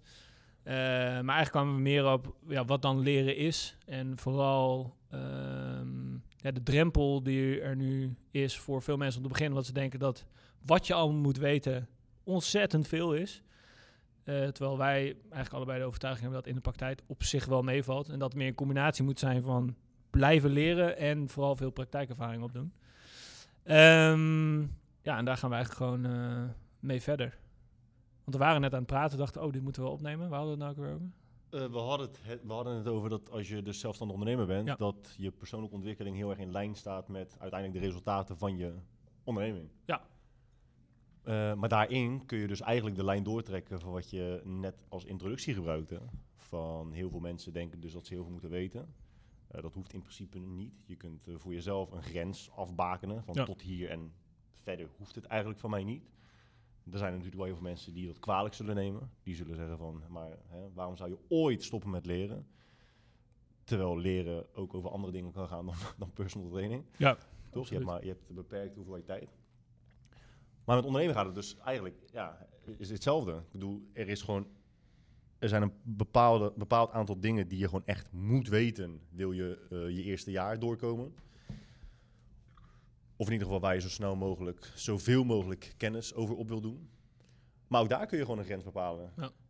Kijk, we zijn natuurlijk wel een behoorlijke kapitalistische maatschappij. Dus als jij op een gegeven moment als personal trainer 10.000 euro per maand verdient, dan wil je waarschijnlijk meer. Dan wil je naar de 12 en dan weer naar de 14, dan weer naar de 16. Ja. Er zijn maar weinig mensen die zeggen ja, tot hier en eh, niet verder. Maar als je dus verder wilt, ja, dan zul je dus ook eh, continu moeten blijven ontwikkelen. Want er wordt, het spelletje wordt altijd anders. Ja.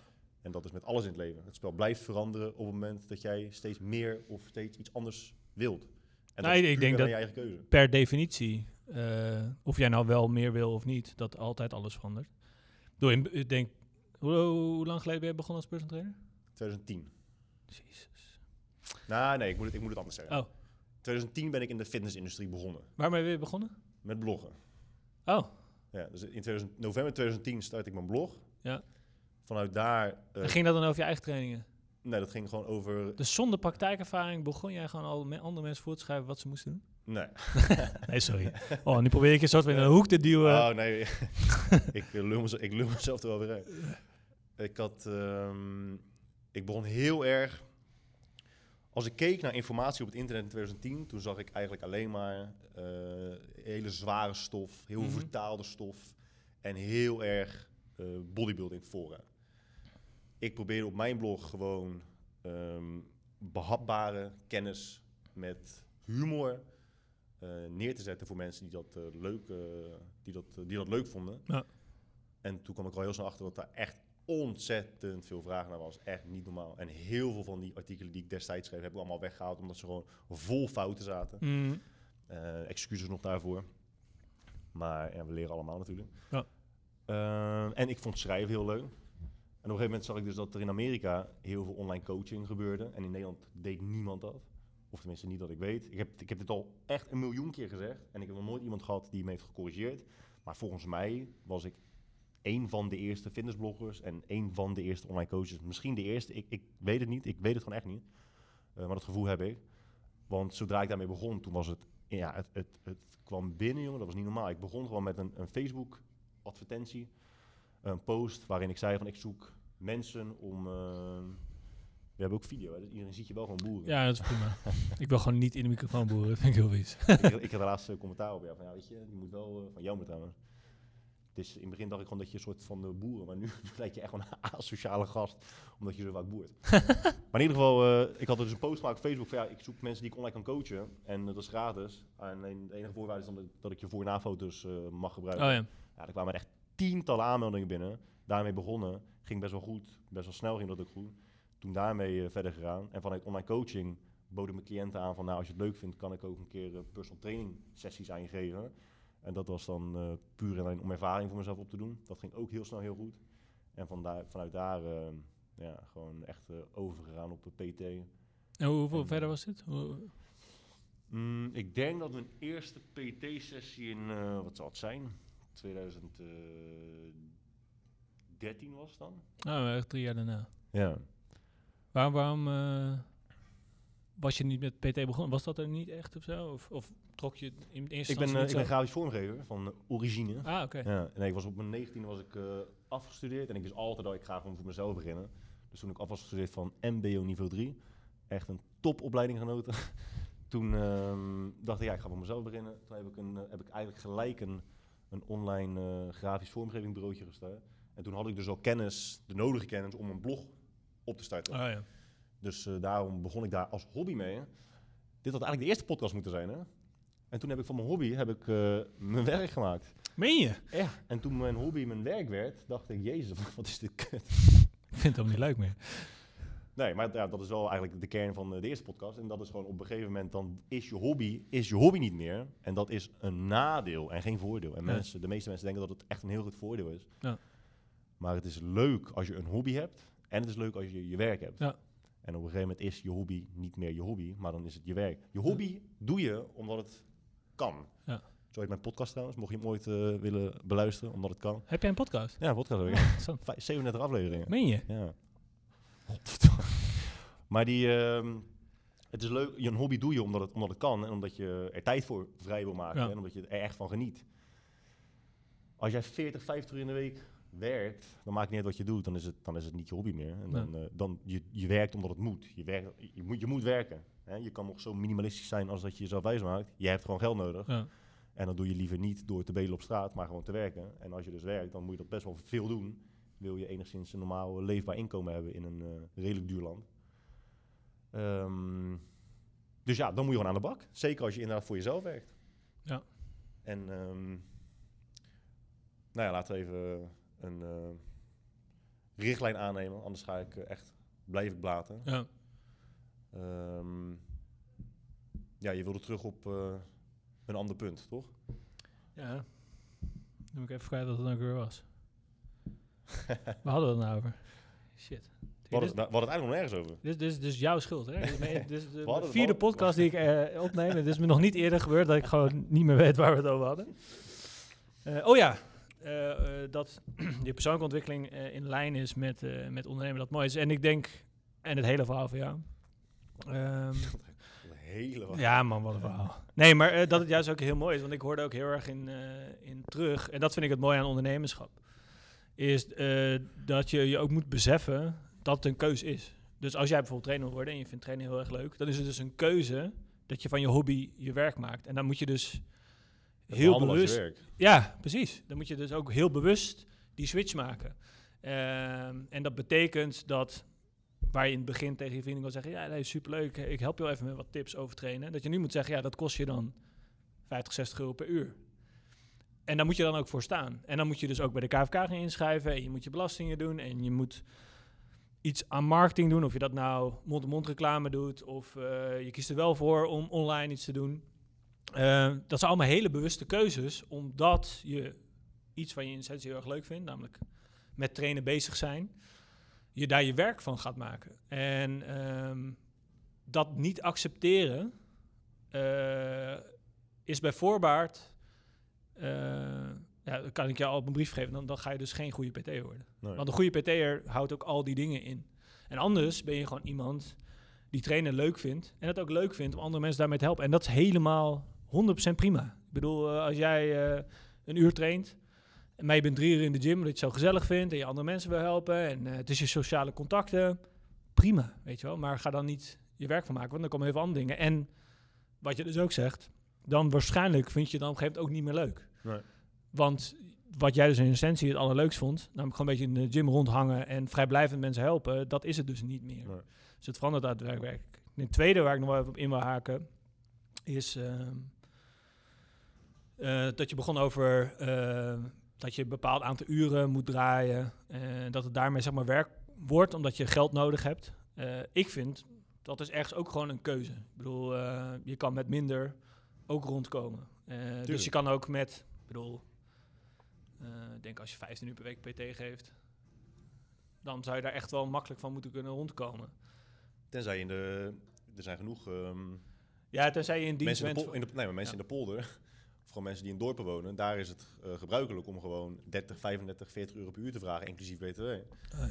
Ja, trek daar eh, maar je BTW vanaf. En dan heb je natuurlijk gewoon, en dat is dan een van de valkuilen van PT zijn, eh, wat ik in deel 1 zei, dat als jij denkt, oké, nou ik draai 15 uur in de week, stop, dan verdien ik dus op papier dit. Ja. Totdat jij dus achterkomt dat mensen afzeggen, dat mensen op vakantie gaan, Ja. dat mensen stoppen. Hoe ga je om met situaties, ik heb ze gehad en jij denk ik ook wel, of misschien niet, misschien overkomt alleen mij dat, dat het soort van lijkt alsof mensen die stoppen, cliënten die stoppen, telepathisch met elkaar communiceren. Dat als er één stopt, stoppen Mm. opeens vier. Dat je denkt, Ja. hoe de fuck kan dit? Maar ik heb serieus echt wel situaties gehad dat er gewoon zes mensen stopten. eh, binnen een tijdsbestek van bijvoorbeeld twee, drie weken. Ja. Ja, ga daar maar eens mee om. Dan heb je het, dus, heb je het gewoon echt over minimaal zes eh, tot aan 18 uur per week Ja. dat wegvalt. Ja. En als jij dan bijvoorbeeld in Amsterdam personal trainer bent die 100 euro per week vraagt, bijvoorbeeld, of gewoon iemand in, in, in Rotterdam en je zit... eh, Dat zei je eh, vorige pas- podcast ook hoor. Maar Ja, er is ik- echt niemand die 100 euro per uur Ja, vraagt. heel veel mensen die dus bij onze opleiding komen, die dus hier zitten, die eh, vragen dus wel echt rond dat bedrag. Ja. Meen je? ja. Maar in ieder geval... Vind ik heftig. Ja, shit, ik moet, ik moet ook omhoog. Nee, nee, ik zou, ik, ik, zou, ik zou dat niet durven. Maar dan kan je dus, kun je, kun je dus uitrekenen hoeveel je dat kost gewoon per week. Dat is echt gigantisch. En nogmaals, wat ik zei, natuurlijk, je kunt wel eh, kiezen hoeveel je uit wilt geven. Mm. Je kunt ontzettend minimalistisch zijn. Maar er zijn weinig mensen die veel verdienen of eh, boven modaal verdienen.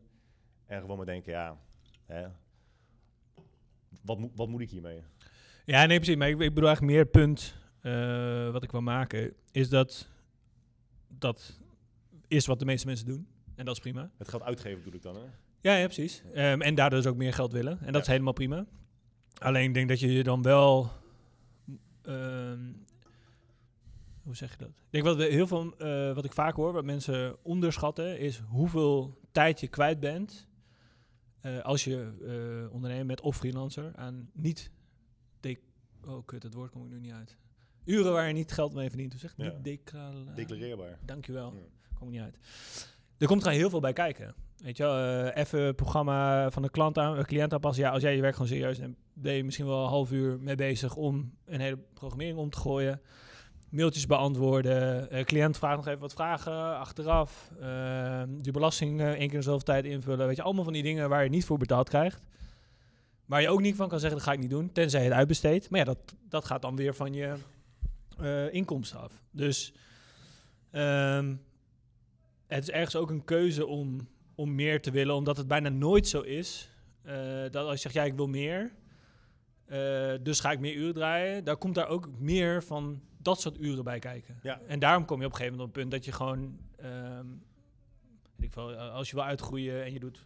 doe- Stel, je doet een beetje PT, je doet online coaching. ehm, ja, die twee. Eh, en je gaat daarin uitbreiden. Op een gegeven moment wordt het gewoon te veel werk voor één persoon om alles goed te doen. En dan kunnen er twee dingen gebeuren. Of drie dingen eigenlijk. Of je neemt niet meer werk aan. En dan, dan ben je dus soort een plafond. En dan kun je nog een beetje heen en weer schuiven tussen online coaching en eh, PT. Of je gaat meer doen en je hebt toch de overtuiging. En dan heb je zo'n bord voor je kop. Van, nee, dan kan ik alles nog steeds goed doen.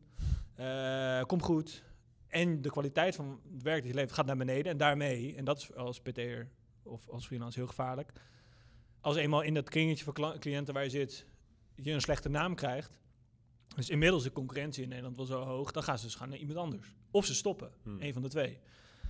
Om dat weer een soort van terug te draaien, dat, dat is heel erg lastig. Ja. Of de derde optie is, je gaat inderdaad of je boekhouder vragen wat meer taak van je over te nemen, of eh, je vraagt iemand bij om je te helpen. En dan ben je er dus geld aan kwijt. Maar dan ehm, neem je dus wel steeds meer verantwoordelijkheid op je. En eh, in mijn eh, beleving nu, ik ben ook gewoon als freelancer begonnen. Inmiddels heb je dan nu een soort van klein bedrijfje. Dus dan werk je met andere mensen samen om hetgene wat jij doet zo mooi mogelijk te presenteren. en Zo goed mogelijk. Ehm, die, die verantwoordelijkheid die groeit wel steeds. En, dat, en dat, dat, die keuze heb ik wel echt heel bewust gemaakt. En, en ik besef me ook eh, dat uiteindelijk wel op mij... eh, uiteindelijk weer bij mij terechtkomt. Hmm. En ik denk om succesvol te zijn, dat je dat ook ergens wel moet voelen. Want anders dan, ja, hoe zeg je dat? Dan ja, loop je toch ergens eh, tegen de lamp aan, denk ik. Dus dat gevoel heb ik heel erg. Denk je niet? Wat ik interessant vind, en ik vraag me af of jij dat anders eh, ervaart of anders ziet, is dat eigenlijk als iemand het heeft over personal trainer willen worden, willen ze eigenlijk bijna altijd, voor mijn gevoel, voor zichzelf personal trainer worden. Ja.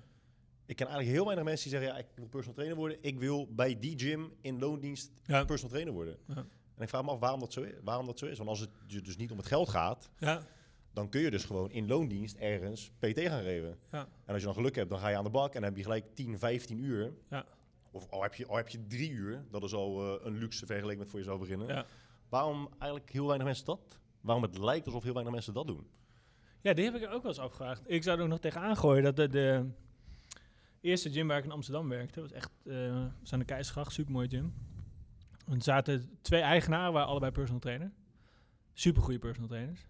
Alleen die werden op een gegeven moment, hun idee was, denk ik, we, we zetten een gym neer en dan eh hoeven wij op een gegeven moment niet meer te werken en dan de mensen die erin die Alleen je zag gewoon dat ze dus steeds meer die managementfunctie kregen. Dus hun werk werd echt totaal anders. En daar waren ze gewoon echt niet zo goed in. Ja. En Maar dat, is, dat sluit dan wel weer aan op wat nee, jij dat is wat jij Ja. net zegt ook. Van, ja, als je freelancer bent, kunnen ze al die dingen erbij komen kijken. Dan moet je ook afvragen of je dat wil. Wil jij gewoon... Bij die gym was het gewoon... Ik kwam binnen. En eh, we hadden daar gewoon een agenda. En mijn klanten stonden gewoon ingepland. Eh, ik kwam gewoon binnen en ik begon gewoon met lesgeven. En, en dan kon ik gewoon echt achter elkaar gewoon zeven uur PT geven. Want ik hoefde voor de rest nergens aan te denken. Eind van de maand gaf ik mijn uren op. Kreeg uitbetaald. En waarom ben je er weggegaan? Omdat ik dus wel heel erg die, die drang had naar ondernemen. Nou, maar dat, en dat is dus altijd het probleem. Of nou, oké, dat is. Je ziet dat probleem heel vaak terugkomen bij mensen die dus in de fitnessindustrie hun eigen gym willen of hun eigen online coaching Ja. systeem willen. Dat ze willen groeien, dat is logisch, dat zit gewoon in de aard van de mens. En wat jij net ook zegt, dat op een gegeven moment eh, eh, kun je het niet meer zelf aan, dan moet je andere mensen gaan aannemen. Maar als je andere mensen aan wil nemen, dan moet je dus een x bedrag ehm, betalen aan ze. Ja. Maar dat moet wel een bedrag zijn waarmee jij ook nog winst overhoudt. Ja, Want precies. als, als een cliënt jou 50 euro per uur betaalt, dan ga je niet zeggen, nou weet je, ik huur eh, Pietje wel in. En die geef ik ook 50 euro per uur. Dat, sla, Ja, dat staat nee. nergens op. Nee. Dus dan zoek je iemand die het voor 30 euro per uur doet. Ja. En over het algemeen kun je stellen dat mensen, trainers die heel goed zijn, of mensen, trainers die denken van zichzelf dat ze heel goed zijn, ehm, daar ook een bepaald prijskaartje aan vast koppelen. In hun eigen hoofd, of dat gewoon uitspreken. En Eh, vaak meer in relatie tot iemand anders die ook heel goed is. Juist, ja. Ja. Dus je kunt bijna met, je kunt, het is zo moeilijk om werk uit te besteden aan mensen die goed zijn. En die het dus bereid zijn te doen voor een veel lager bedrag dan jij zelf ah, vraagt. zo, ja. En daarom is, is, is, is groeien met behoud van kwaliteit zo verschrikkelijk lastig. Ja. Ik denk dat we allebei genoeg voorbeelden op kunnen noemen eh, waarin je dat heel duidelijk terugziet. Dat het eh, begint met iets goeds. Ja. En dan komen er steeds meer nieuwe trainers bij. En nog meer, en nog meer, en nog meer, en nog meer. En je kunt gewoon met geen mogelijkheid goede trainers aannemen die, die dat voor 12,50 euro per uur gaan staan doen. Nee. Inclusief belasting. Nee, en het is, maar dat is iets andere discussie natuurlijk, maar ehm, Nee, zo ja, om, om, om het punt, Oh door, ja, om het punt door te trekken, waarom het dus in lijn staat met je persoonlijke ontwikkeling, dat was het punt. Als je dus op een gegeven moment wel zegt van, weet je wat, maakt niet uit, ik wil voor, mezelf, voor mijn eigen ontwikkeling wil ik eh, ervaring opdoen. Het is prima, ik doe het voor 15 euro per uur. Ja. Op een gegeven moment word je daar beter in. Ja. eh, en je meer waard dus. En Ja. meer waard. Ja. En dan zeggen heel vaak mensen, ja, ik ga het, eh, ik ga het eh, nu voor mezelf doen. En op dat punt word je dus ondernemer. Ja. En dan wordt het echt een, een heel ander verhaal, een heel ander spelletje. ja, ik denk dat dat is denk ik voor deze podcast wel heel relevant. Mochten er een paar hele relevante dingen zijn, is dit in ieder geval één. Ehm, als je begint als personal trainer, dan eh, hebben we vorige keer over gehad, dan, dan eh, moet je dus leren en een bepaalde basiskennis. En dan tweede is dat je praktijkervaring moet doen. Wees dus ook niet bang om, of bang, ja, hou je ook niet in om gewoon te beginnen voor minder. Ik bedoel, voor mij mijn eerste job als, was training geven. Dat was aan, eh, in, in Groningen dus, bij FC Groningen. Eh, gaf ik een soort van strength conditioning trainers aan, aan de jeugdopleiding. En dat was voor 12,50 per uur, inclusief BTW. Ja, bizar hè? Ja, ik vond het prima. Ik vond het gruwelijk dat ik daar kon werken. Ik vond het gruwelijk dat ik, ik kon gelijk 10 uur per week training geven. Van daaruit eh, kreeg ik ook CTO, dus kreeg ik ook eh, hockey, korfbal, basketbal, ook jeugd. Dus ik was gewoon veel aan het lesgeven. Mm. Eh, daarnaast, ehm, ja, ik voelde dan wel veel verantwoordelijkheid, maar ik had niet de eindverantwoordelijkheid. Dus ik kon ook proberen. Dus ik kon elke les helemaal voorbereiden. Dat kon ik doorbespreken met dan die trainers. En daar heb ik echt super veel van geleerd. Ik weet zeker, als ik dat niet had gedaan, was ik nu niet gestaan waar ik nu sta, zeg maar. Het kan sneller, natuurlijk. Alleen ik heb soms het idee dat mensen dan te snel willen. Die denken, oké, ik begin als PT'er, ik vraag 65 euro per uur. Eh, nou, nu alleen nog even wachten tot de klanten komen. Ja, waarom zou iemand met jou gaan trainen? Je hebt nul track record. Waarschijnlijk doe je het niet eens supergoed. Ook al weet je heel veel. Dus die, die, die praktische ervaring ook als ondernemer, de- en dat is misschien soms wel een beetje slikken, maar dat zit hem ook in ja, je strepen verdienen. Eh, Absoluut mee eens. En dat, dat, dat sluit dan aan op, eh, op deel 1. De, de generatie mensen die dus wacht met werken tot ze Ja. iets vinden wat ze echt leuk vinden. Eh, diezelfde mensen zijn ook mensen die dus, en dat zag ik dus ook toen ik in de grafische industrie werkte, die vinden dat ze recht hebben op werk dat ze leuk vinden, Ja. waar ze veel voor betaald krijgen, waar ze niet te veel hun best voor hoeven doen, Ja. waar ze veel vakantiedagen hebben onder comfortabele omstandigheden. Ja, dat, dat bestaat natuurlijk niet. Dat is zo'n een, een absurd wereldbeeld wat je Ja. dan voor jezelf creëert. Eh, maar bijvoorbeeld in de grafische industrie ook, had je ook dat, dat mensen dan gingen ze naar de website van een concurrent, zeiden ze nou, zij vragen voor een eh, logo vragen ze 1200 euro. Ik ga dat ook gewoon vragen. En dan is, in de vraag, dan is de vraag inderdaad, de, de, de, de meest logische vraag is, waarom zou iemand jou dat betalen? Ja, precies.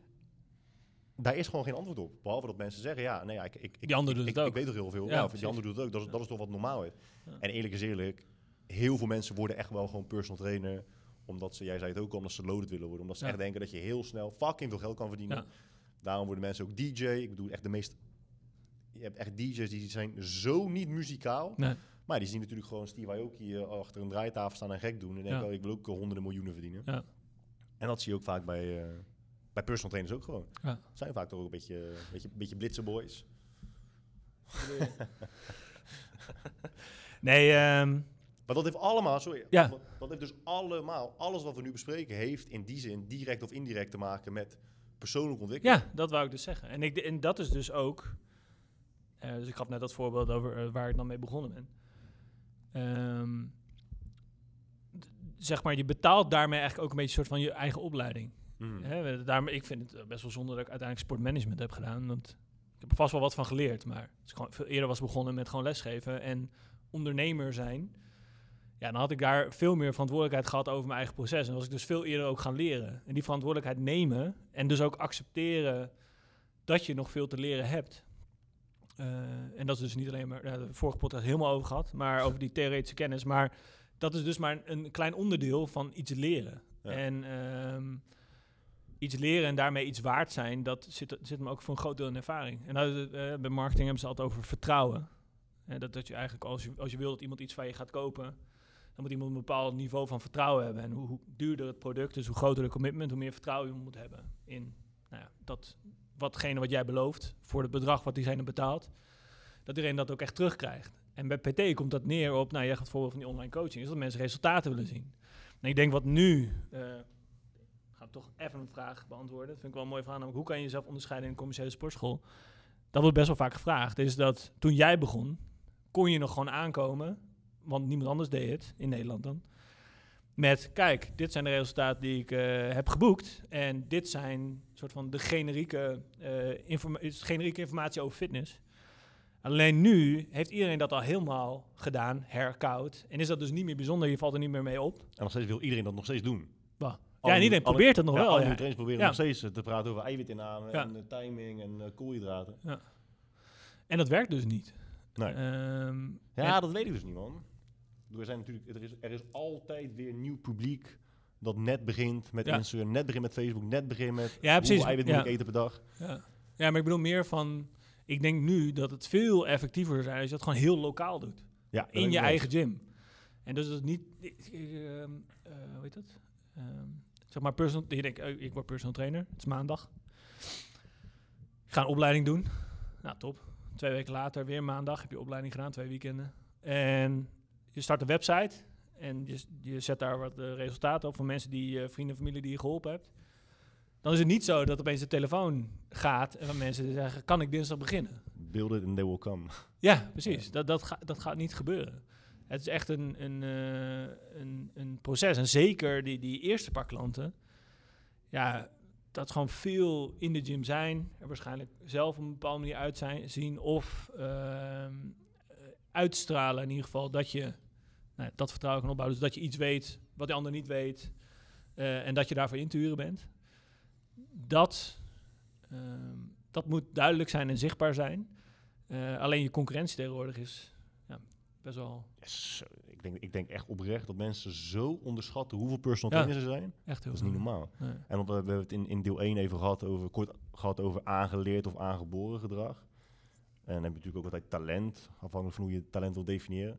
Maar ik denk ook oprecht, want ja, ik, ik ben in dat opzicht misschien pessimistisch. Ik zou het eerder realistisch noemen, maar ik denk ook niet... Ik denk dat de meeste mensen niet geschikt zijn voor het ondernemerschap. Nee. En natuurlijk leven we heel erg in een maatschappij waarin iedereen alles kan bereiken, zolang je het maar echt wil. Hè. Als je het echt wil, kan je alles bereiken. Ja. Behalve in de NBA spelen als uh, Jood van 1,79. maar ja, misschien als ik het graag genoeg wil, hè. Als je maar hoog genoeg springt. Ja, precies. maar met het ondernemerschap, het is hetzelfde. Het is, het is zoveel onzekerheid. Het is zoveel in kunnen spelen op uh, uh, dynamische situaties. Consistentie, weet je, vergeet het maar. Dat, dat, dat, dat ga je gewoon niet krijgen. Als jij consistentie en veiligheid zoekt, of in ieder geval de illusie ja. van veiligheid, absoluut niet uh, geschikt voor het ondernemerschap. Nee. En, um, en het vervelende is dus dat dan tegenwoordig die persoon wordt aangepraat dat ze dus gefaald hebben.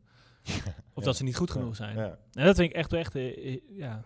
Maar dan ga, je dus weer, dan ga je dus weer terug naar persoonlijke ontwikkelingen. Maar dan wel, je moet het dan op plekken zoeken waar je nu in ieder geval nooit over hebt nagedacht. Nee. Ja, dat is misschien... Um, ik net te denken, uh, toen we het hadden over leren in die vorige podcast, over die realiteitscheck, zeg maar. Mm. Ik denk dat dat mensen dat te weinig doen tegenwoordig. Dus je hebt een bepaalde aanname. Ik ben ondernemer. Um, daar komen dus al die dingen bij kijken die, die we net hebben benoemd als jij dus ondernemer bent en je merkt dat je die dingen niet gaat doen, omdat je dat niet leuk vindt of niet wil, mm. dan ben je dus eigenlijk geen ondernemer. En dat is ook helemaal uh, prima. Ja, dat, maar dat is dus het belangrijkste. Ja. Dat het prima is. Ja. Wat je net zelf ook zegt, dat mensen dan het gevoel hebben dat ze hebben gefaald. Ja. En dat is echt omdat, en iedereen doet het. Het maakt niet uit hoe intelligent uh, je bent. Er zijn zoveel mensen die dan vier mensen van Instagram nemen. En dat als de standaard van de maatschappij gebruiken. Ja. En dat is echt. Ja, en dat is de, denk ik ook weer, dat, dat, die, dat maakt die realiteitscheck dus ook zo lastig. Maar wie gaat die je geven? Je zou zeggen, dat je moet, die moet je zelf Nou ja, die, die, die, aan jezelf geven. Ja, en, en, en in principe, wie gaat die geven? Ja, de realiteit zelf. Dus Neem, dan eh, moet je dus letterlijk de realiteit onder Ja, ogen maar, zien. maar, maar, maar moet je kijken hoe ver dat gaat. Neem, Ja, bijvoorbeeld, ja. neem bijvoorbeeld Idols of The Voice of Holland of zo. Dat je dan naar die, ehm, naar die audities zit te kijken. En echt gewoon, nou ja, bijna het bewustzijn verliest van plaatsvervangende schaamte. ja, En dat zijn allemaal mensen die al heel hun leven te horen krijgen van... Nou, jij kan zo goed zingen, je kan, jij kan zo goed zingen. ja. Er zijn gewoon zo weinig mensen in je omgeving die zeggen... Kijk, ik, eh, hè, ik heb het beste met je voor. Je weet, je, je weet dat ik echt het beste met je voor heb. Ja. En eh, begrijp dan ook dat ik dit met de aller, allerbeste intentie tegen je zeg. Maar ondanks dat je nu al acht jaar zingt... Ja, je, je bent gewoon echt niet zo goed als, als dat je denkt. En je gaat het ook nooit leren. Dus verdoe alsjeblieft die tijd niet langer. En Ja. stop er gewoon mee. Ga iets anders zoeken. ja. Het een... ja... Het, het vergt zoveel karakter om dan te zeggen... Weet je wat? Je hebt gelijk. Daar zit wat in, je hebt Ja. gelijk. Nee, je krijgt gelijk, je, gaat, je schiet gelijk in de verdediging. En je denkt gelijk, oh, oh jij mag maar niet, je misgunt dit mij. Let maar op, nu ga ik nog meer mijn best doen om jou te bewijzen dat ik het wel kan. Maar ja, en, en dat, is, ja, dat is toch wel weer die realiteits, realiteitscheck. Maar het is, het is echt bijna onmogelijk. Ik denk echt dat het... Ik ben echt van mening, en dat zeg ik, zeg ik ook gewoon vaak tegen mijn cliënten... en dat is dan misschien niet het meest motiverende om te zeggen... dat er gewoon heel veel dingen zijn in het leven... die voor de meeste mensen niet zijn weggelegd. Ja. Afvallen is daar gewoon één van. En wat is daar het bewijs van? Kijk om je heen. Heel, veel, me- veel- ja, heel vaak zeggen mensen tegen mij van... ja, ik, ik, ik ben al zo lang bezig en ik doe zo mijn best en het lukt maar niet. Dan zijn het wel cliënten waar ik dan echt wel jaren mee te maken heb. Mm. Maar een van de dingen die ik dan vaak met ze bespreek... is dat ik wel gewoon zeg van ja, ik ben wel van mening... en dat geldt dan niet per se voor jou... maar dat, dat afvallen, blijvend afvallen... het is meerdere malen aangetoond... dat dat voor de meeste mensen gewoon niet lukt. Dat, dat ze dat gewoon echt niet kunnen. Ja, Waarom dat niet kan, dat is bespreekbaar. ja. Maar het is wel gewoon bewijs van dat heel veel dingen in, in de wereld niet voor iedereen is weggelegd. En als jij denkt dat dat wel zo is, omdat jouw wereldbeeld gewoon echt compleet vertekend is, voornamelijk door social media. Ja.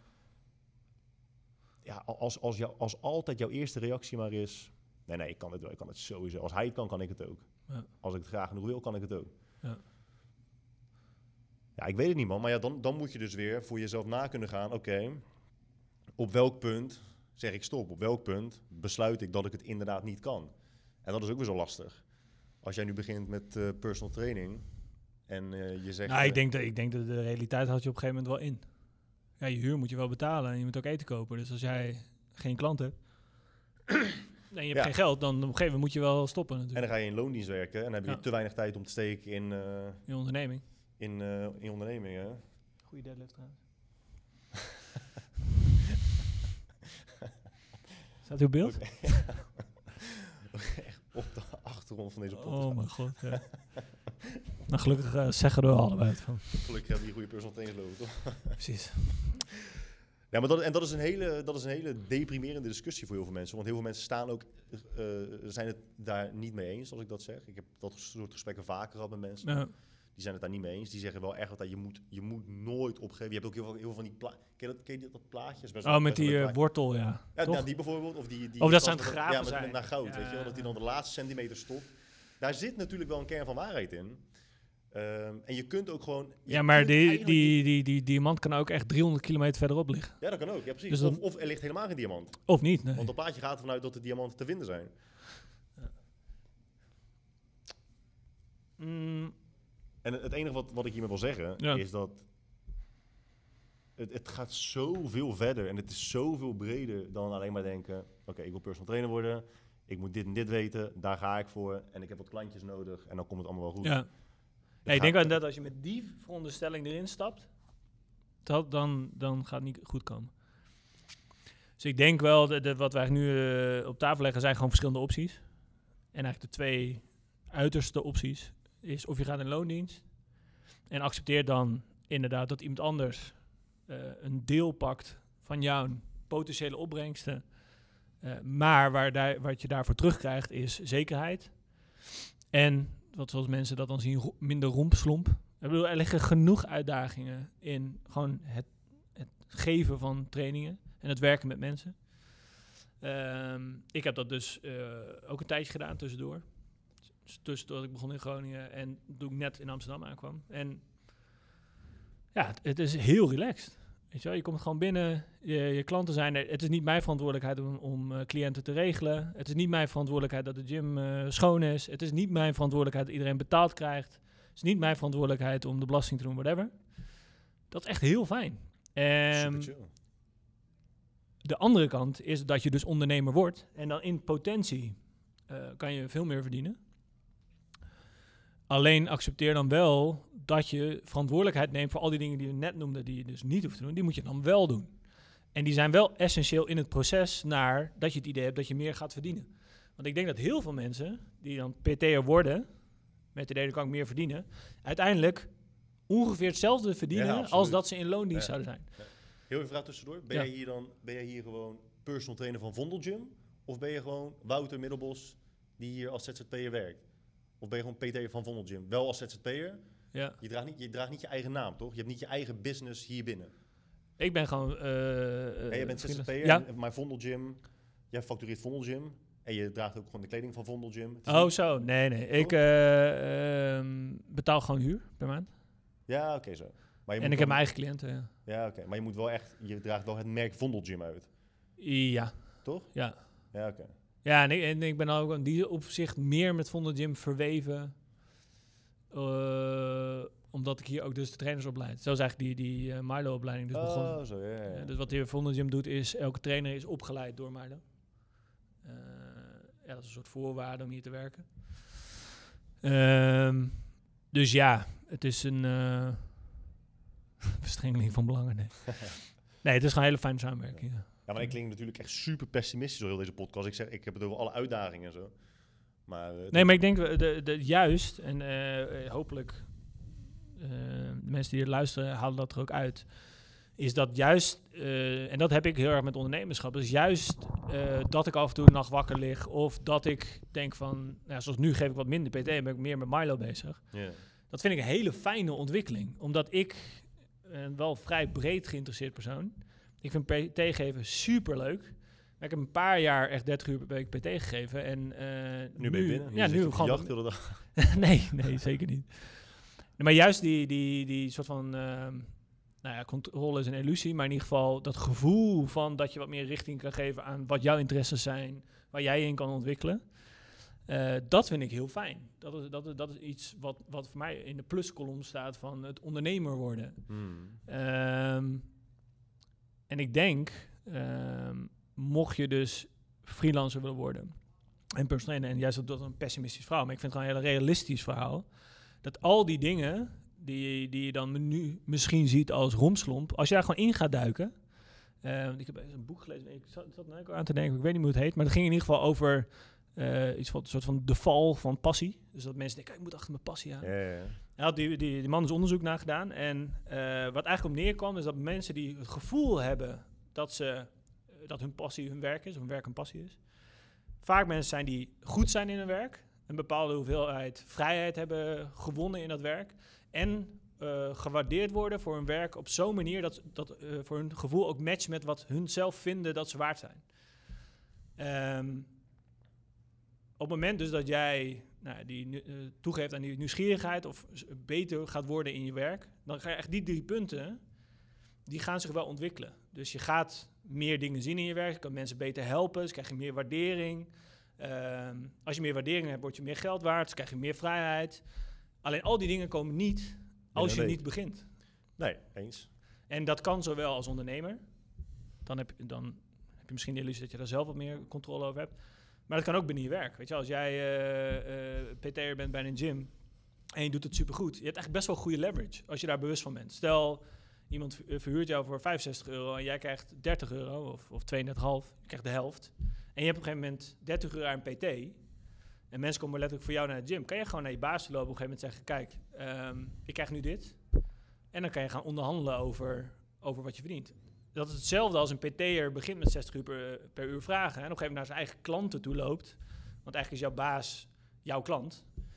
En zegt van ja, eh, ik heb allemaal opleidingen gedaan. Ik heb inmiddels eh beter track record. En eh, ja, ik ga mijn uurtarief van 60 naar 65 verhogen. Dus er zitten ook heel veel middenwegen, of in ieder geval kansen om te ondernemen binnen loondienst. Maar wat jij net als voorbeeld noemt, dat is A, je moet het inderdaad weten. Ja. Je moet dingen, bepaalde dingen in kunnen zien. Toen je over eh, leverage sprak. Maar dan val je toch weer terug op eh, ook sociale vaardigheden. Ja. Je kunt het wel weten, maar dan moet je ook nog kunnen onderhandelen bijvoorbeeld. Ja. Ehm, en daarom vind ik het dus zo interessant, omdat mijn, mijn interesses zijn ook echt heel breed. Vaak iets te breed en niet diep genoeg. Hè, dat heb jij volgens mij ook wel een beetje, dat je heel veel wil weten, heel veel verschillende dingen interessant vindt. Ja. Waardoor je eigenlijk gewoon letterlijk niet de tijd hebt om met bepaalde dingen Ah, genoeg in te gaan. Daar heb ik vaak last van. Dat ik, ik, vind zoveel dingen interessant Ja. dat ik niet goed kan bepalen waar ik dan de diepte over in wil gaan. Want als ik daar dan mee bezig ben, dan vind ik weer iets nieuws wat ik interessant vind. Dan ga ik daar weer hele oppervlakkige kennis over opdoen. Ah, zo. Ja, ik heb het ook. Ehm, en ik heb eigenlijk door eh nou ja, topsport, maar in ieder geval door veel tijd te investeren in judo, eigenlijk ondervonden dat ik niet echt de persoon ben om ehm, die het heel leuk vindt om die laatste 5 tot 10 procent helemaal uit te diepen. Het is gewoon die wet van de verminderde wereldbrengst. Gewoon veel meer tijd en energie steken in die laatste 5 tot 10 procent dan, dan die eerste 90. Dat vind je leuker. Ik vind juist iets nieuws leren Ja. Oké, dus niet die laatste 25 ja, die vind ik niet zo leuk. Ja. Dus daarom ben ik me heel erg bewust van als ik dan weer switch van een interesse. Kwam jou in Zuid-Afrika tegen kitesurfen, was er mee. om-. Dat dat is omdat ik het heel erg leuk vind om iets nieuws te ontdekken. Om daar krijg ik gewoon heel veel vreugde en energie van. En ik daarom vind ik ondernemen ook heel leuk, omdat ja, eerst eh begon als PT'er, op een gegeven moment zit je vol. Dan heb je nog wat uitdagingen en op een gegeven moment begin je dan een opleiding. En dat is dan weer eigenlijk wel dezelfde kennis heb je. Maar er komen heel veel andere dingen bij kijken naar een opleiding en daar kennis voor uitschrijven dan dat je met je cliënten doet. En dan vind ik dan weer leuk die, die nieuwe uitdaging daarin, zeg maar. Dus dat, dat is wat ik er leuk aan vind om, ja, vooral die 80, 90 procent. Ja, maar mensen zoals jij zijn eh, de uitzondering. En dat zijn wel mensen die uiteindelijk er uiteindelijk komen. Ik denk nog steeds dat er, eh, ik weet niet, dat was in deel 1 volgens mij, dat er, er zijn gewoon bepaalde problemen binnen, binnen de industrie. Dat als die niet door het merendeel eh, wordt aangepakt, dat het voor te veel mensen, wat jij net zei, weet je, dat de buy-in wordt te hoog. Ja. Dat dat echt wel ten koste gaat van potentie aan, aan, aan trainers Ja. die de markt betreden of uiteindelijk juist kiezen om, om de markt niet te betreden. ja. En dat vind ik wel zonde. Dat vind ik wel echt zonde. Al die punten die je net noemt, uiteindelijk komt dat alleen maar terecht bij de minderheid. Die Ja. ondanks alles denkt, weet je wat, ik ga er gewoon voor. Er Wou ik net, wou ik net ook nog zeggen. Ik denk dat het er heel erg bij, naakt. Maar toen je, we net over persoonlijke ontwikkeling hadden. Ik denk, of je nou kiest of je als eh, freelancer PT gaat geven of, of in loondienst. Dat zeg maar investeren in je persoonlijke ontwikkeling. Echt een beetje vies woord, maar noem het als jezelf echt leren kennen. Super waardevol is Ja. omdat als je bijvoorbeeld iets hebt als onderhandelen, is eh, bewustzijn van ehm, ja, wat je zelf op tafel kan leggen. En dus ook empathie, dus je kunnen verplaatsen in, nou ja, hoe, hoe voelt dat eigenlijk voor mijn baas? Weet je wel, Ja. hoe ziet zijn situatie eigenlijk uit? Maar wat je nu vraagt van mensen, kijk, want we hebben het er dan best wel makkelijk over. Hè? Ja, Je zou dit, eh, je zou hiermee bezig moeten houden, je zou hierover na moeten denken. Jezelf echt leren kennen is het moeilijkste dat er is. ja. Er zijn echt, ik denk, ik kan, ik kan letterlijk niks bedenken wat moeilijker is dan dat. ja maar dat, dat, dat, dat is juist mijn punt wat ik wil maken. Het, het is super moeilijk. Ja. Maar het is echt mega waardevol. Weet je, al die dingen waar mensen naar op zoek zijn. Passie, nou wat we eigenlijk net zeiden, dat bestaat uit die dingen ergens goed in zijn, vrijheid hebben en gewaardeerd worden. Ehm gelukzalig gevoel. Nou, het gaat eigenlijk over die, die, die schommelingen van je ongelukkig voelen en je gelukkig voelen. Dat gaat eigenlijk over, voor mijn gevoel, eh, heel erg over jezelf willen ontwikkelen. En dat is eigenlijk ook van die, eh, de reden waarom mensen altijd meer willen. Is niet per se, denk ik, omdat ze die externe dingen heel graag meer willen, maar omdat het ons ehm, pusht of dwingt onszelf te ontwikkelen. Ja, ik denk dus echt dat, dat die continue nieuwsgierigheid en de drang om jezelf te ontwikkelen ook voor het eh, grootste deel is, eh, is aangeboren in plaats van aangeleerd. En dan niet, niet per se letterlijk aangeboren, maar wel in die zin dat, dat, dat als je op je dertigste opeens besluit van nou, ik, ga, ik wil vanaf nu echt heel veel meer over mezelf leren kennen, Ja. eh, heel veel meer over mezelf leren weten, of heel veel meer over mezelf leren En dus weten. en dus weten, dat dat, ik, ik, ik, ik, geloof, ik geloof niet dat dat voor heel veel mensen eh, is weggelegd, dat je zomaar die switch om kan zetten. Nee, maar... Daarom- daarom, daarom, daarom houdt het merendeel van de mensen sowieso vast aan clichés, aan quotes, ja. aan motiverende video's, aan eh, de tien geboden, religie in het algemeen. Dat is gewoon, dat is Oh, gewoon God. hou, hou, Zijn Oh, nou dat is gewoon houvast. Wauw. Dat is houvast voor, eh, voor mensen die gewoon of niet de intelligentie, of niet de tijd, of gewoon niet de moeite willen steken in echt graven bij jezelf. Ja, Ja. precies. Maar eh, dat snap ik. Eh, maar dan, dan, dan heeft het ook geen zin in deze podcast te luisteren. Nou, de mensen die de podcast luisteren, dat zijn dus mensen die van nature al iets meer Ja, precies. Ja. hebben. Ja. Ja. Dus, Nee, maar maar, je- de- maar je ja. hebt dan echt, echt... Ik denk dat we heel vaak, niet we, wij, maar men in het algemeen, adviezen geven die dan worden gebracht, het wordt gebracht als algemeen advies. Ja. Terwijl het echt, terwijl je het, het, het, het is gericht op zo'n klein percentage van de wereldbevolking. ja. En wij vinden dat, of, of wij beschouwen dat als vanzelfsprekend. Maar ja, tuurlijk, je moet gewoon in, je, in jezelf investeren. Oh, moet, zo. eh, Nee, nee. ik, ik, ik, ehm, Maar voor de meeste mensen staat dat zo verschrikkelijk ver van hun bed. Dat is echt. Het is niet. Ja, ik heb het ook heel vaak met Doan over gehad. Weet je, de, oh, wij, wij, wij, wij hebben het wel eens over wat voor gedachten er dan in je omgaan. Weet je, waar je dan over nadenkt, s'avonds, Mhm. als je gewoon op de bank zit. Ik, ik, heb ik zeg wel eens tegen mensen: je kan mij gewoon letterlijk op een stoel neerzetten. En dan kan ik me gewoon uren vermaken met niks anders dan mijn eigen gedachten. Ja. Wellicht ben ik lichtelijk autistisch. dat denk ik niet. Maar het is gewoon heel interessant. Je kunt gewoon eindeloos nadenken en. en ja, de, ja, de meeste mensen die hebben dat gewoon totaal niet. En ik vraag me Ja. af wat beter is. Ja, zo. Ja, nee, ja. Ik, ik, ik- Het is ook heel bevrijdend om gewoon te zeggen, ja, dit is gewoon wat het is. Ja. En, ehm, Ja. Ja, precies. Maar, maar dan zou ik je niet aanraden om te gaan ondernemen. nee, en daarom, dat, is dus, dat was dus mijn, eh, mijn, mijn vorige punt. Ik denk dus dat voor, de, voor heel veel mensen is, is ondernemen ook gewoon echt oprecht niet weggelegd. Nee. En dat dus overwegen om gewoon in loondienst te gaan werken. Ja. Maar dan krijg je dus weer dat andere probleem, dat je jezelf al heel snel vergelijkt met anderen die dus wel voor zichzelf werken. Die zeggen, dat je denkt, ja, die vragen 70 Maar is niet, eh, niet dat je dus afvraagt waarom die ander dan wel? Is dat niet ook dan een soort van de eerste stap richting persoonlijke ontwikkeling? Want je begint jezelf te terug vergelijken met iemand anders. Dus je denkt, oh, diegene is Ja, maar dus ik denk, daar. dat, ik denk dus dat de meeste mensen niet in vragen denken, maar in aannames. Ja, ja, precies. Maar dat is ook veilig natuurlijk. Ja. Dan kom je op het eerste punt van ja, om, om te leren, dus om jezelf te ontwikkelen, is, is de eerste stap eh, inzien dat je iets niet kan. Of Ja, niet hebt. Of Je had het ook, we hadden het eh, in, de eerste, in het eerste over eh, die hele grote groep mensen die dus je opleiding niet doet om verschillende redenen. ja. We hebben een keer een onderzoekje gedaan, enquête, van waarom heb jij nog geen eh, opleiding gevolgd bij Perfect Performance? En volgens mij heeft echt iets van 70 of 80 procent geantwoord met, ik denk dat datgene wat jullie eh, leren, dat ik dat al weet. En anderen zeiden, ik denk dat datgene wat jullie mij aan kunnen leren, niet het bedrag waard is. Hmm. Dus dat zegt, dat zegt, ja kijk, ik zou kunnen zeggen dat zegt iets over eh, wat je denkt zelf te weten. Hoeft niet per se waar te zijn. Mhm. Want even los van alle mogelijke punten, is het ook mogelijk dat onze marketing bijvoorbeeld slecht is. Dat wij gewoon niet goed zijn in jou een duidelijk beeld geven van wat je kunt verwachten. Ja. Dat zou ook kunnen. Maar omdat ik net dus aangaf van ik denk dat mensen in aannames denken, niet in vragen. Ja. Dat de aanname eigenlijk is, nee, ik denk dat ik het allemaal al weet. Ja. Ja, dat is een probleem. Maar goed, weet je, dit, dit, dit onderwerp eh, kun je ook echt eindeloos uitdiepen. En uiteindelijk is het altijd een beetje een... eh, voor veel mensen toch misschien een beetje een deprimerend, eh, deprimerend idee. Als ze, als ze echt moeten toegeven aan de gedachte van... ja, misschien, misschien is dit ook echt niet iets voor mij. Misschien Nee. kan ik dit ook wel echt niet. Nee. En als ik het niet kan, wat moet ik dan anders doen? Ja, ja, ja. En op welk punt kan ik concluderen dat het echt niet iets voor mij is?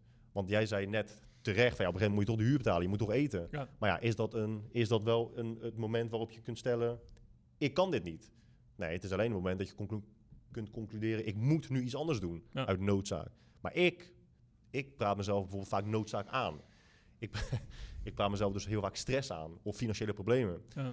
Ik, eh, ik doe het heel goed op noodzaak. Dat ik denk, oh fuck, ik moet nu echt aan de bak.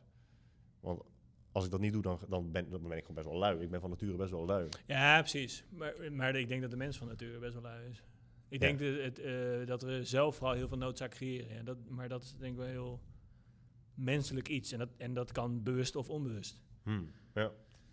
Ik bedoel, ja. Maar goed, ehm, Maar het feit dat wij hier al twee uur over kunnen lullen... ja. en de meeste mensen denken er niet eens tien minuten over na. Die denken, ja, ik wil PT worden. Bam, Ja. gaan. Ja. Dat zegt meer over ons dan over anderen. ja, nee, absoluut. Misschien overanalyseren we wel alles, hè. Uh, valkuil, zeker. Nee, maar ik vind, ik vind het vooral heel fascinerend. Hetzelfde wat jij eh, net met jouw opleiding eh, beschrijft. En dat is eigenlijk ook waarom ik deze podcast eh, wilde doen. Ehm, ik heb een beetje de valkuil dat ik iedereen wil helpen altijd. Dus ik geloof juist, ik ben wat dat betreft echt te mega optimistisch altijd. Hoe oud ben je nu? Ik ben 31. In de eerste podcast ook al verteld, maar hij is twee weken geleden. ik snap dat je het vergeten bent. Ja, ik ben... eh, ja, ik was vroeger ook heel erg zo, man. Hoe oud ben je nu dan? 30. Dus je- daarmee wil je dus veronderstellen dat ook al jouw echte leeftijd lager is, jouw Echt iedereen ervaringsleeftijd... eh, Iedereen denkt dat ik tussen de 35 en 40 ben, hè? Zo ziet er ook uit. Ja, ik weet het, man. Maar ik ja, gewoon een gele- geleefde kop, hè? Ja, maar ik had dus vroeger ook heel erg... Komt zo- ook de ondernemerschap Ja, daar. dat is zo. Word je heel snel oud Ja. Ja, dat is echt zo. Nee, ik had vroeger ook heel erg dat ik dacht van... eh, vroeger, zeg maar eh, vier, vijf jaar geleden... dat ik dacht, ik wil mensen echt helpen... en de meeste mensen willen geholpen worden. De meeste mensen Oh, kun zo. helpen. Nee, dat niet meer. Ik, ik, ik, ik, impliceer niet dat jij dat, Ja. jij dat denkt, hoor. Maar zo dacht ik. Ja. En inmiddels ben ik erachter, dat was dus mijn vorige punt... van ja, voor de meeste mensen is het niet weggelegd. Dus ik steek echt mijn tijd in de mensen waarvan ik denk... Dat ze te helpen zijn en oprecht geholpen willen worden. Ja. En Ja, kijk, niet, daarom eh, wil ik je dus ook dwingen tot wat specifiekere uitspraken. Want je zegt dat ja, niet voor iedereen, iedereen weggelegd. Maar ik denk, ja, oké, maar dan luisteren deze podcast, gaat één oor in, ander oor uit, helemaal prima. hmm. Maar ik richt me liever op de mensen die nu luisteren. Ja, die, eens. die, nee, nee, absoluut mee eens. Ja, nee, dat is, dat is ook een, eh, een eh, betere aanpak. Ja. Ja. Ja, nee, precies. En dat, dat, wat dat betreft... eh, en Maar, daar- maar dat is dus, maar dat is, sorry, maar je hebt vaak preaching to the choir, weet je wel? ja. Ik weet niet wat de Nederlandse uitspraak daarvoor is. Preaching to the choir, dat je, dat je de, dingen die je zegt, eh, eh, wordt geluisterd en Ja. gelezen door mensen die het al weten. Oh, zo, dus, ja. dus als je het hebt over, eh, over psychologie of ja, persoonlijke confirmation bias. Ja, iedereen die, die al zo denkt, die luistert dit en denkt, ja, ja, inderdaad, ja, inderdaad, ja, inderdaad man, zo klopt. Ja. De mensen die het moeten horen, die luisteren er niet naar, omdat podcasts luisteren over zelfontwikkeling niet binnen dat straatje past van wat zij elke dag doen. Ja.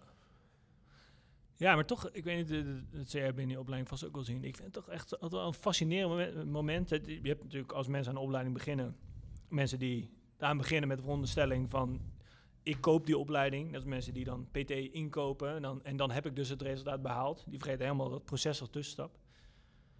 Dus die willen eigenlijk de verantwoordelijkheid afkopen. Nou, die, die zijn niet te redden. Nee. Daar, daar, daar ga je en geen resultaat mee boeken, of tenminste maar marginaal resultaat mee boeken. En daar, daar hoef je ook niet super veel energie in te steken. En dan heb je een groep mensen die eh, eigenlijk het al weten. Het zijn eigenlijk al prima trainers, dat hebben we ook wel.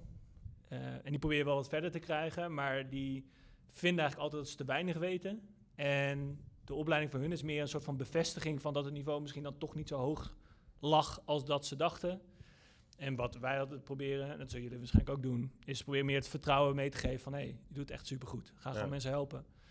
En je hebt die groep mensen die ze nog niet bewust waren wat er allemaal bij komt kijken, dat niet begrepen, en maar wel openstaan om te leren. En dat vind ik een heel mooi moment. Dat, eh, als je een paar weken, we hebben ons dan 30 weken, maar als je dan een paar weken bezig bent, ehm, dat op een gegeven moment dat vonkje komt, zo van, oh ja, ik begin het te begrijpen. Wat kost jullie opleiding? Eh 1636. 30 weken en dan 30, eh één, één dag per week of zo. Nee, het is eh, online. Dus we hebben het, is wel grappig. We hebben het als een periodisering. Dus we hebben een eh, macro doelstelling, dat is de opleiding halen. Dan hebben we verschillende meso's die allemaal andere onderwerpen hebben en we hebben verschillende microcycles. En elke microcycle is een week. En dat zijn gewoon video's, eh, blogartikelen, presentaties. En die krijg je elke week toegestuurd en dan moet je gewoon hetzelfde doen. Oké. En na elke drie weken, dus na dus elke meso, eh, is een praktijkles. En dan krijg je gewoon vooraf alle informatie. Dus het gaat bijvoorbeeld over de squat en deadlift. Krijgen ze alle video's, coaching en eh, anatomie en zo over de squat en de deadlift. En dan in de praktijkles gaan we het doen. En de reden waarom ik het eigenlijk zo heb gedaan, dat eh, één, voor mij als opleider eh, is het fijn omdat je gewoon ziet, een beetje de categorieën van tevoren al. Mhm. Dus mensen die niet hebben voorbereid. Mensen die ze hebben voorbereid nog niet echt begrijpen. Mensen die denken, ja top, ik kom hier gewoon om nu aan de slag te gaan. En we begonnen eigenlijk alleen maar met die, met die praktijklessen.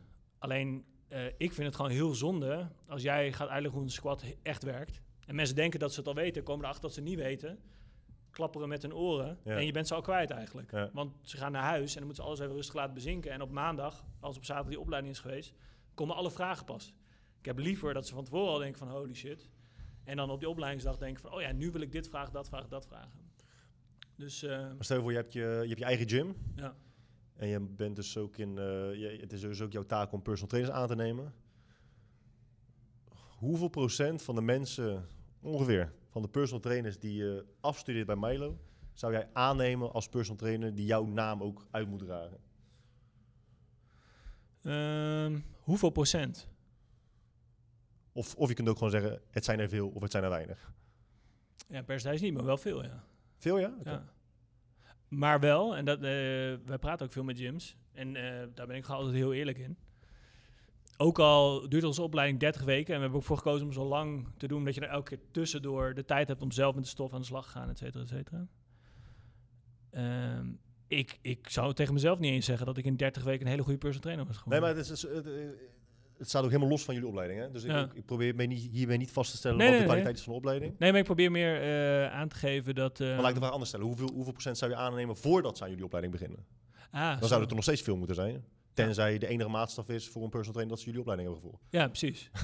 nee, ik, ik vind dat, wat ik net al zei, dat leren vooral is eh, een soort feedback loop, terwijl je praktijkervaring opdoet.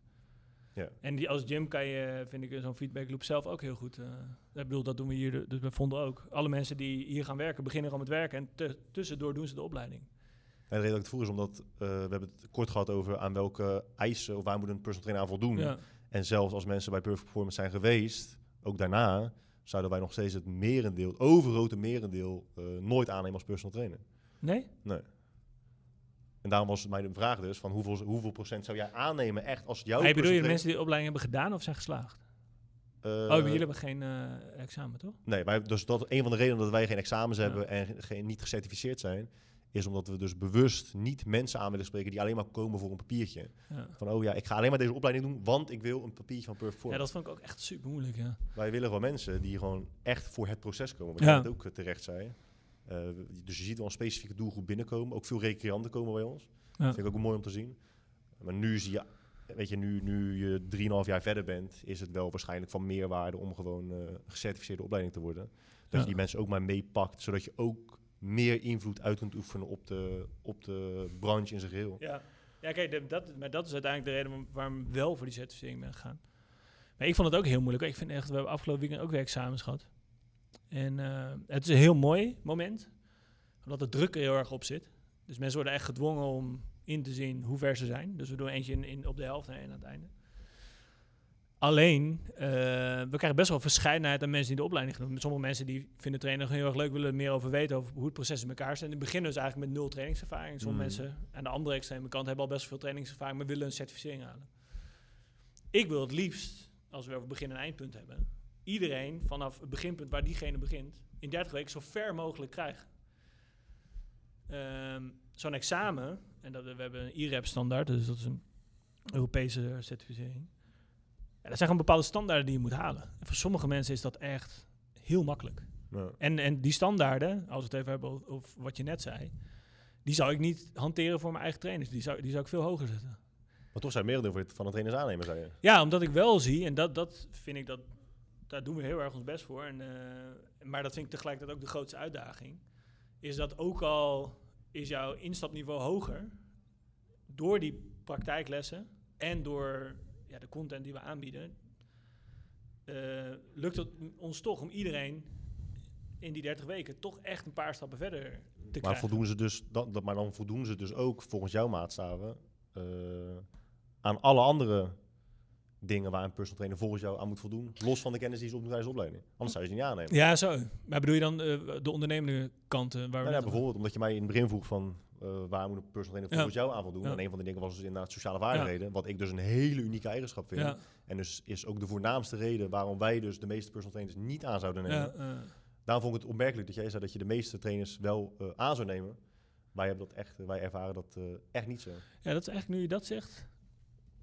Ja, hebben- we dat hebben- vind ik een heel goed punt. Nee, we dat vind ik hebben, juist we heel hebben goed meer dan genoeg eh, trainers waarvan ik zeg, ja, jullie, je hebt echt wel de kennis. Ja, leuke verschijning. Maar dat er gewoon heel veel dingen zijn waar, waarvan wij iets hebben. Ja, nee, dit zou niet eh, bij ons in het team passen. Of dit zou geen geschikte trainer zijn om de Ja. naam uit te dragen. Ja. Maar goed, dat is misschien ook wel een fout van ons. Hè, dat we te nee, veel nee, vind ik zoeken. niet. Dit is juist iets ook waar, waar ehm, ik bedoel, die opleiding van ons ook continu. Ik ben nu bijvoorbeeld alles aan het herschrijven. Gewoon dat gewoon veel meer eigen content waarde. En dit is ook echt iets waar we daar ook met de andere trainers heel erg over nadenken. Dus het is ook iets waar ik wel middenin zit.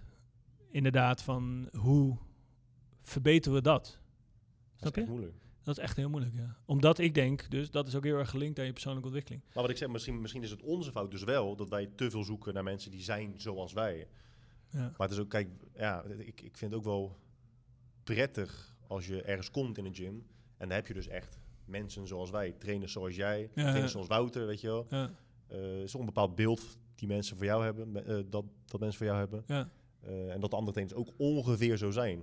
Je kan niet hebben dat, dat jij zegt, nee, je mag na acht uur wel koolhydraten eten. Ja, ja, precies. Even, Ja, even maar dat, een dat, extreem dat, voorbeeld, ja, maar, ja, dat is, ja. maar dat is ook weer heel erg op kennisniveau. nee, maar ik vind juist dat...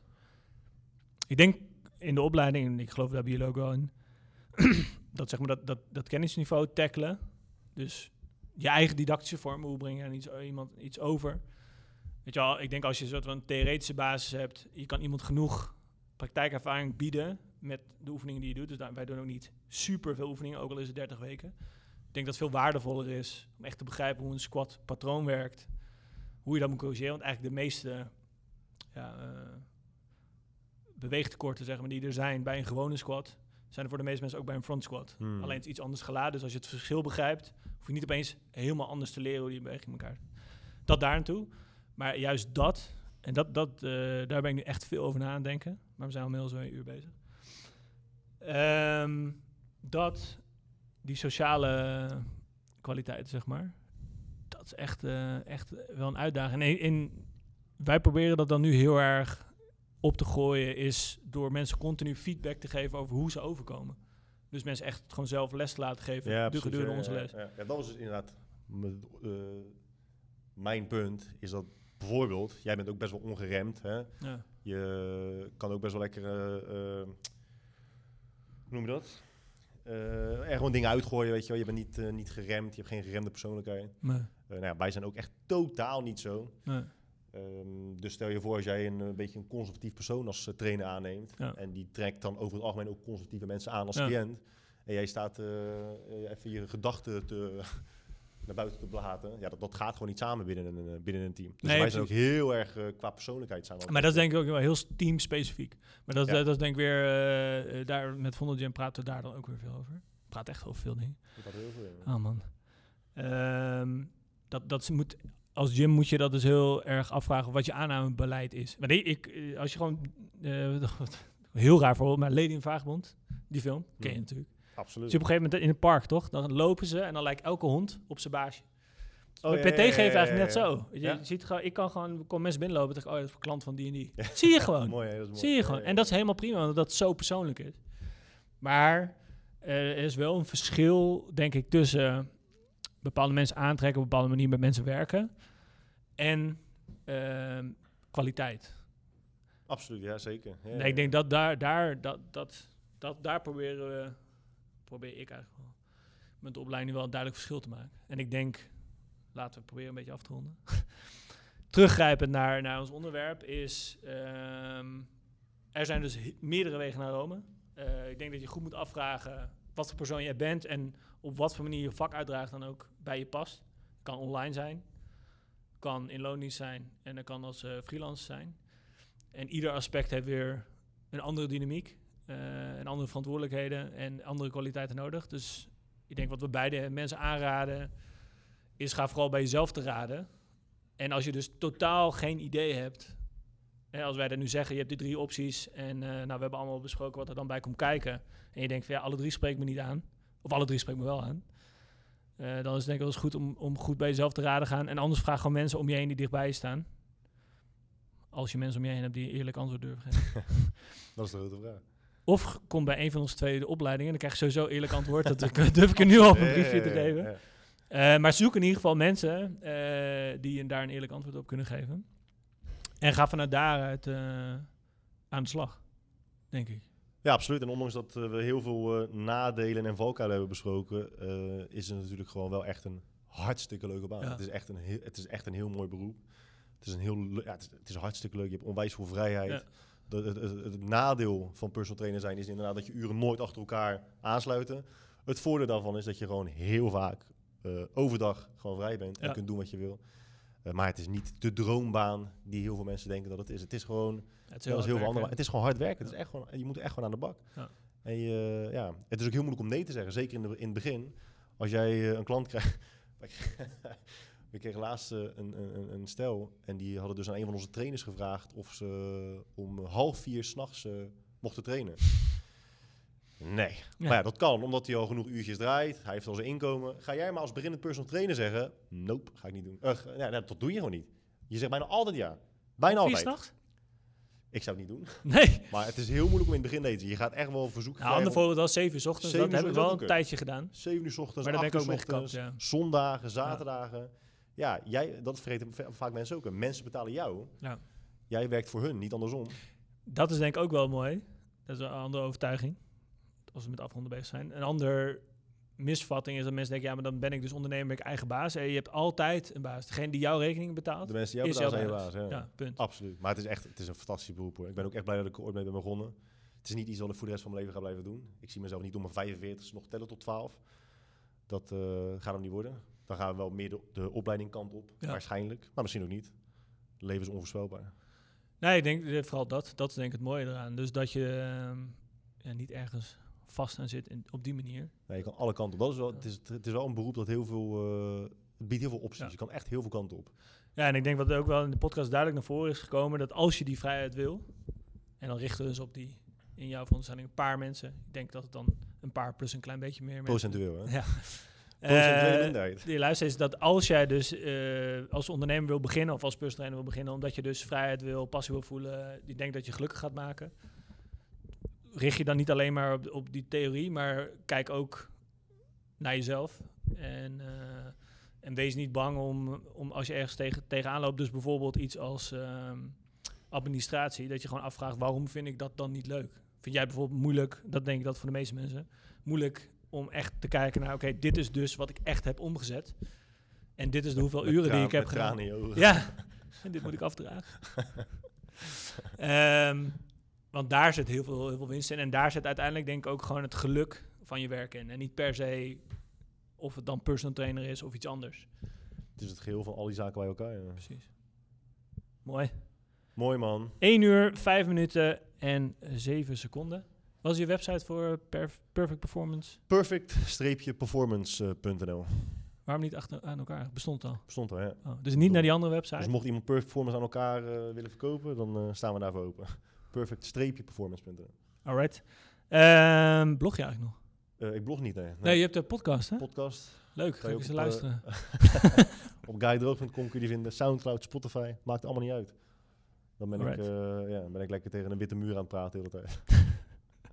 Nou, ik hoop dat dit een betere ervaring was. Ehm, ja, en daarmee gaan we afronden. Mocht je vragen hebben, eh, schroom niet. Eh, je kan mailen naar info@miloeducation.com of reageer gewoon op het platform waar je nu aan het kijken bent. Tot de volgende keer. Doei.